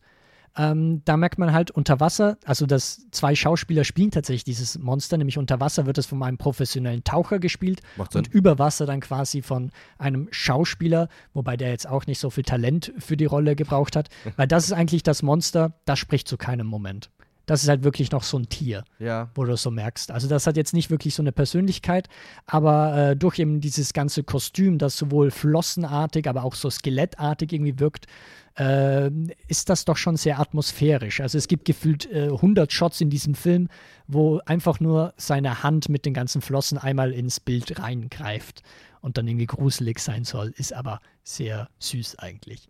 ähm, natürlich, wenn das Monster dann aber an Land ist, merkst du halt, dass es fucking ulkig aussieht. Also das steht halt wirklich immer so stramm da und Steif, äh, oder? es kann, ja, sehr steif und es kann sich halt kaum bewegen und es, die Knie bewegen sich kaum, wenn es läuft. Also dann sieht es halt fast schon zu lächerlich aus. Okay. Aber es hat halt trotzdem natürlich noch seinen Charme. Ähm, dementsprechend, weil ich das einfach so ein interessantes Zeitprodukt finde, bin ich tatsächlich bei vier Sternen. Wow. Wow. Ja, das heißt, die ganze Reihe ist ja relativ gut bewertet außer Mumie und Wolfman. Ja, bei mir zumindest. Also ich habe mindestens vier Sterne bis eben auf die zwei. Mhm. Das ist, echt, das ist echt stark. Vor allem, weil die letzten zwei sind auch nicht allgemein so gut bewertet, gell? Ja, das stimmt. Entschuldigung. Ich wollte dich nicht so Oh, exposen oh. oder so. Das war nicht mein Ziel. Und als was gehst du? Halloween. Ich fände halt schon den Gilman jetzt ehrlich gesagt schon ziemlich cool. Echt jetzt? Aber, Aber der ist das halt, der ist der aufwendigste. Das ist das Problem. Der ist das Pro- ich glaube, der unaufwendigste wäre tatsächlich Dracula? Dracula, aber Invisible Man, wenn du dir einfach so eine Bandage ums Gesicht hast. Okay, dann brauchst du halt noch einen Toilettenpapier? Hut, Sonnenbrille, Ja, Handschuhe, Mantel. Ja, ja, das stimmt schon. Vor allem so ein Gummi, Gummi-Sonnenbrille irgendwie. Ja. Wow, aber es wäre so nice. Das wäre ein nices Kostüm. Aber man merkt ja immer, wie krass irgendwie die ganzen Filme alles äh, geprägt haben, Ja. die ganzen Monsterfilme danach. Nur eine News, weil sie gerade aktuell ist. Es wurde confirmed, Guillermo del Toro wird für Netflix einen eigenen Frankenstein-Film machen. Und mitspielen tun Mia Goth und Christoph Waltz. Natürlich. Natürlich.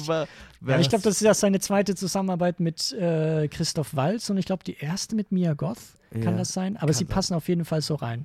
Und übrigens noch äh, Oscar Isaac und Andrew Garfield spielen. Ah. Die werden dann wahrscheinlich Frankenstein und Frankensteins Monster spielen, guesse ich mal. Okay. Aber ich frage mich, wer dann Christoph Waltz spielen könnte, weil ich sehe schon Dr. Pretorius in ihm. Ja, Oder der Baron Frankenstein, also der Vater von ja. Dr. Ich Frankenstein. hoffe Dr. Pretorius. Aber Mia Goth? Who the hell? Ah, Die Braut. Also, also nicht die Braut von Frankenstein, sondern quasi die Braut die, von Henry von Frankenstein. Henry Frankenstein.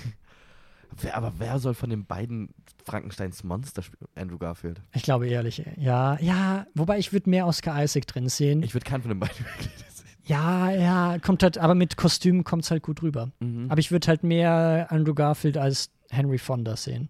Äh, Henry Fonda. Wow. Henry Frankenstein. Henry Fonda auch guter. Wow. Auch guter Schauspieler. Gut, was ist dein Fazit? Mein Fazit. Ja. Ähm, ich bin froh, diese Folge gemacht zu haben. Ich freue mich Ja. tatsächlich sehr. Ich werde tatsächlich, ich glaube, ich habe heute einen freien Abend. Ich werde nicht feiern gehen oder lernen. Das heißt, ich werde. Kannst du ein Triple Feature machen? Ja, ich werde mir jetzt deine Blu-ray Collection mitnehmen nach Hause und mir ein oder zwei von denen anschauen. Nicht die Mumie, vielleicht, vielleicht sogar die Mumie. ja, wer weiß, vielleicht ist das Ähm, auch ein Hot Take. Ich hoffe, dass jeder, der hier gerade zuhört und immer noch dran ist, ähm, sich diese Filme anschaut, weil es ist halt echt ein Stück ähm, Geschichte, Filmgeschichte und Ja. die heute noch steht. Die man aber nicht so oft anschaut, habe ich so das Gefühl. Ja, aber ganz So. ehrlich, ich könnte diese Filme echt oft anschauen. Ja, Und ich die habe easy selten weg. bei Filmen, So.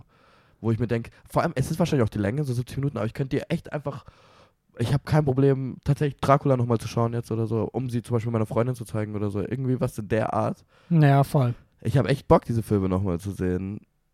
Und Das ähm, ist schon mal eine gute Voraussetzung. Ich muss aber sagen, ich hätte jetzt nicht Bock, noch mal mehr Universal-Filme zu sehen. Ich habe so das Gefühl, ja, das man hat schon mit diesen ganzen Monstern, quasi mit ihren Erstauftritten, schon relativ einen guten Überblick. Ja. Äh, die ganzen Fortsetzungen, I don't know, würde ich vielleicht mal reinschauen, irgendwie so ein Haus von Frankenstein. Da kommen nämlich nicht nur Frankensteins Monster vor, sondern auch Dracula, die Mumie, der Wolfsmensch. Also das ist so ein Avengers-Film halt ja, irgendwie. genau. Das, Darauf, das könnte mir ich vielleicht noch geben, einfach aus Interesse. Aber worauf ich zum Beispiel Bock hätte, ist zum einen aktuelle Monsterfilme zu schauen und Mhm. dann dann quasi nochmal mehr quasi diese Parallelen zu sehen, wie sehr sie sich die inspirieren haben lassen. Und ich werfe das jetzt einfach mal in den Raum. Ich verspreche nicht, dass diese Podcast-Folge kommen wird, aber ab den 60er Jahren gab es ja ein anderes Studio neben Universal, das die Monsterfilme neu aufgegriffen hat, nämlich die Hammer Studios ja. ein englisches Trash-Studio in Anführungszeichen, beziehungsweise sehr mit Low Budget. Da kam dann eben Christopher Lee und Peter Cushing. ah, habe ich so Christopher Lee hat dann eben Dracula gespielt, Peter Cushing dann äh, Van Helsing. Aber tatsächlich, bei denen ist es noch mal krasser als wie jetzt bei Universal. Die haben nämlich gefühlt in allen diesen Monsterfilmen von den Hammer Ja. Studios irgendwie mitgespielt. Also tatsächlich hat Peter Cushing dann auch äh, Henry Frankenstein gespielt und Christopher Lee Frankensteins Monster, was ich halt so eine Nice. lustige Kombo irgendwie finde. Ja, Vor allem, also die sind noch noch mal. heute, wenn die Namen jetzt nichts den Zuhörern sagt, die zwei Schauspieler sind heute schon ziemliche Ikonen. Ja, eigentlich. Legenden eigentlich. Legenden, ja. schon Legenden, ja, wieso nicht? Also ich glaube, Peter Cushing kennen die meisten heutzutage als äh, Grand Moff Tarkin aus dem ersten Star Wars-Film, Ja. der den Todesstern operiert hat. Und Christopher Lee kennt man eben neben Dracula für Saruman aus den Herr der Ringe-Filmen oder Count Dooku eben auch aus den Ja. Star Wars-Filmen. Und auch ein paar Tim Burton-Filmen, Ja. weil Tim Burton mag ja Horror und Gothic. Ja, tatsächlich ganz viele Schauspieler von den Hammer Studios treten dann in Tim Burton-Filmen ah, auf. wie nice. Das ja, ist halt nochmal cooler. Ey, gerne, wenn, du- wenn es sich. Ähm, Das ist aber noch schwierig, an die Filme heranzukommen. Anyway, das sind die Sorgen von morgen, würde Yep. ich vorschlagen. Ähm, ich bin jetzt gespannt. Ich schaue mir nämlich nach der Podcast-Folge gleich Killers of the Flower Moon, den Oh neuesten ja. Martin Scorsese-Film. Da werdet ihr auf jeden Fall irgendwo, irgendwie auf Filmjoker noch was mitbekommen. Entweder im Podcast, da könnt ihr einfach mal äh, Oder uns wo? folgen. Oder auf Instagram, dort heißen wir Filmjoker-Wien. Kommt vielleicht eine Kritik, wer weiß. Oder äh, auch auf YouTube könnt ihr gerne mal vorbeischauen. Dort heißen wir auch Filmjoker. ähm, gibt es übrigens auch äh, ein neues Video von äh, einem äh, unglaublich guten Moderator, Redaktioneur und äh, ich habe kein Video Schnittmacher. gemacht. Ähm, ja, das lasse ich jetzt offen, von wem es kommt, ähm, zur Biennale. Ja. Also schaut da gerne mal vorbei. Sind das die Abschlusswörter? Ich würde sagen, ausgenommen, du willst jetzt noch mich irgendwie unterbrechen. Wenn nicht, dann kannst du jetzt einfach für auf ewig schweigen oder wie genau man das jetzt bei der Heirat sagt. Bei der Heirat zwischen Frankenstein und Guess What, Frankensteins Monster. Ähm, ciao. Ciao.